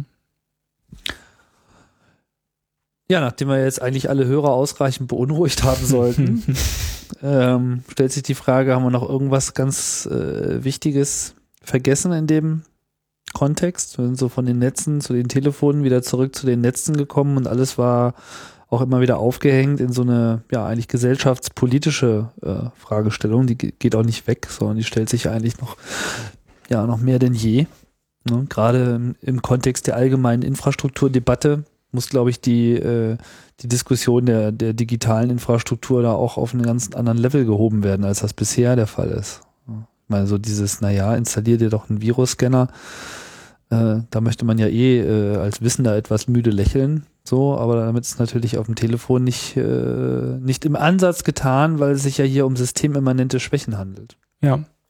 Ähm, Schwächen eines Systems, das, das nie mit dem Anspruch designt wurde, so erfolgreich zu sein, wie es das heute ist. Mhm. Ja, also ich denke mal, die Verfehlung liegt nicht in den ersten Tagen von GSM, sondern ähm, liegt komplett auf dem Weg seitdem, wo man jedes Jahr erfolgreicher, aber kein Jahr sicherer geworden ist. Ja. Ähm, insoweit hat sich hier eine Abhängigkeit entwickelt zu einer Technologie, die es nicht verdient hat, von ihr abhängig zu sein. Ja, und vielleicht an der Stelle dann nochmal die Analogie zur, zur Atomkraft. Ich denke, da ist es ähnlich, ja. Hm. Dass jetzt eine enorme Abhängigkeit besteht, obwohl das Wissen über die Unsicherheit sehr groß ist. Ja. Ähm, die Konsequenzen in GSM werden hoffentlich weit, weit ähm, denen der Atomkraft hinterherbleiben, aber ähm, dennoch ist die, die Analogie doch, doch sehr stark, ähm, dass einfach auf, auf Drang des Kunden, es billiger zu machen, es weiter und weiter wachsen konnte, ohne qualitativ besser zu werden und jetzt sich eine kleine oder hoffentlich wachsende Kundenschaft findet und nach einem sicheren Netz fragt, aber bis das mal 25 Prozent der Deutschen sind oder zumindest 25 Prozent der teuren Businessverträge sind, kann sich kein deutsches Netz das leisten, diesen Schritt zu gehen. Ja meine, so, äh, wenn man auch noch die Diskussion um den Cyberwar äh, herbeizieht, möchte man ja fast meinen, müsste es ja eigentlich recht einfach sein, da ähm, auch ein bisschen Bewegung ins Spiel reinzubringen, weil äh, auf Basis, meine, wenn ich jetzt so ein Rogue State wäre, ja, und ich wüsste darum, wie verwundbar meine Mobilfunknetze sind, ähm, da würde ich doch irgendwie alles tun, um mich gegen, wenn man sich so um, äh, umringt fühlt von potenziellen Feinden, ne, ist ja auch nicht ganz von der Hand zu weisen, äh, mir auch eine Netzwerktechnologie zuzulegen, die jetzt nicht nur erlaubt, meine eigenen Bürger zu überwachen, sondern die äh, auch einfach absturzsicher ist. Ich denke mal, der Wunsch ist, ist da an, an ganz verteilter Stelle. In, in Deutschland eher bei den Kunden, in anderen Ländern eher bei den Regierungen. Aber die, dieser Wunsch nach mehr Sicherheit ist, ist, bisher nicht aggregiert worden und zu einer Kaufkraft aggregiert worden, die dann ein Ericsson oder eine Nokia Siemens dazu überzeugen würde, was wirklich strukturell Besseres zu bauen. Ja? Also der Wunsch ist zu verteilt und noch zu leise. Mhm. Ja? Aber da können wir natürlich alle darauf hinwirken, diesen Wunsch jetzt zumindest mal zu unseren Netzbetreibern zu tragen und dort mal aggregiert zu wissen. Ja? Oder man kauft sich so ein paar alte Basisstationen und macht so lange Reengineering, bis man weiß, wie man die Dinger äh, in place äh, irgendwie tunen kann. Und dann kommt das Software-Update halt nicht von Nokia, sondern vielleicht auch wirklich aus der Open-Source-Gemeinde, wer weiß. Ja, klar, unbedingt. Auf jeden Fall ein Weg. Und, und selbst wenn man nicht so weit gehen will, dann zumindest mal ein paar alte Basisstationen kaufen, die Sicherheitslücken raus zu reverse engineeren und öffentlichkeitswirksam zu zeigen, wie man, wie man mal ein ganzes Land vom Netz genommen hätte, wäre man denn böse genug? Auch das würde, denke ich, einen Denkanstoß geben. Ja? Also Mhm. die Community kann hier viel tun, nicht nur als, als quasi passiver Kunde, sondern als aktiver ähm, Contributor zur, zur zumindest der äh, Selektionsstufe der Evolution. Ja? Okay, Community, ich hoffe, ihr habt zugehört. Ihr wisst ja jetzt, was zu tun ist. Bitte nur zu Hause now. probieren. Ja. Genau. Die Links zu all dem finden sich wie immer in den Show Notes. Und ich sage vielen Dank, Carsten. Danke, Tim. Das war ein sehr ergiebiges äh, Gespräch, was auch alle anderen äh, Sendungen hier zu GSM und Telefonie wunderbar ergänzt hat. Sicherlich nicht äh, das letzte. Ich denke mal, mit Harald muss ich auch nochmal äh, ein Wörtchen reden hier. mit seinen Baseband-Experimenten. Ja, aber bis dahin bleibt mir erstmal nur wieder äh, Tschüss zu sagen. Vielen Dank äh, fürs Zuhören. Vielen Dank auch äh, wie immer für eure Unterstützung dieses Programms und ich hoffe, ich höre euch bald wieder beim nächsten Mal, wenn es heißt Chaos Radio Express. Tschüss.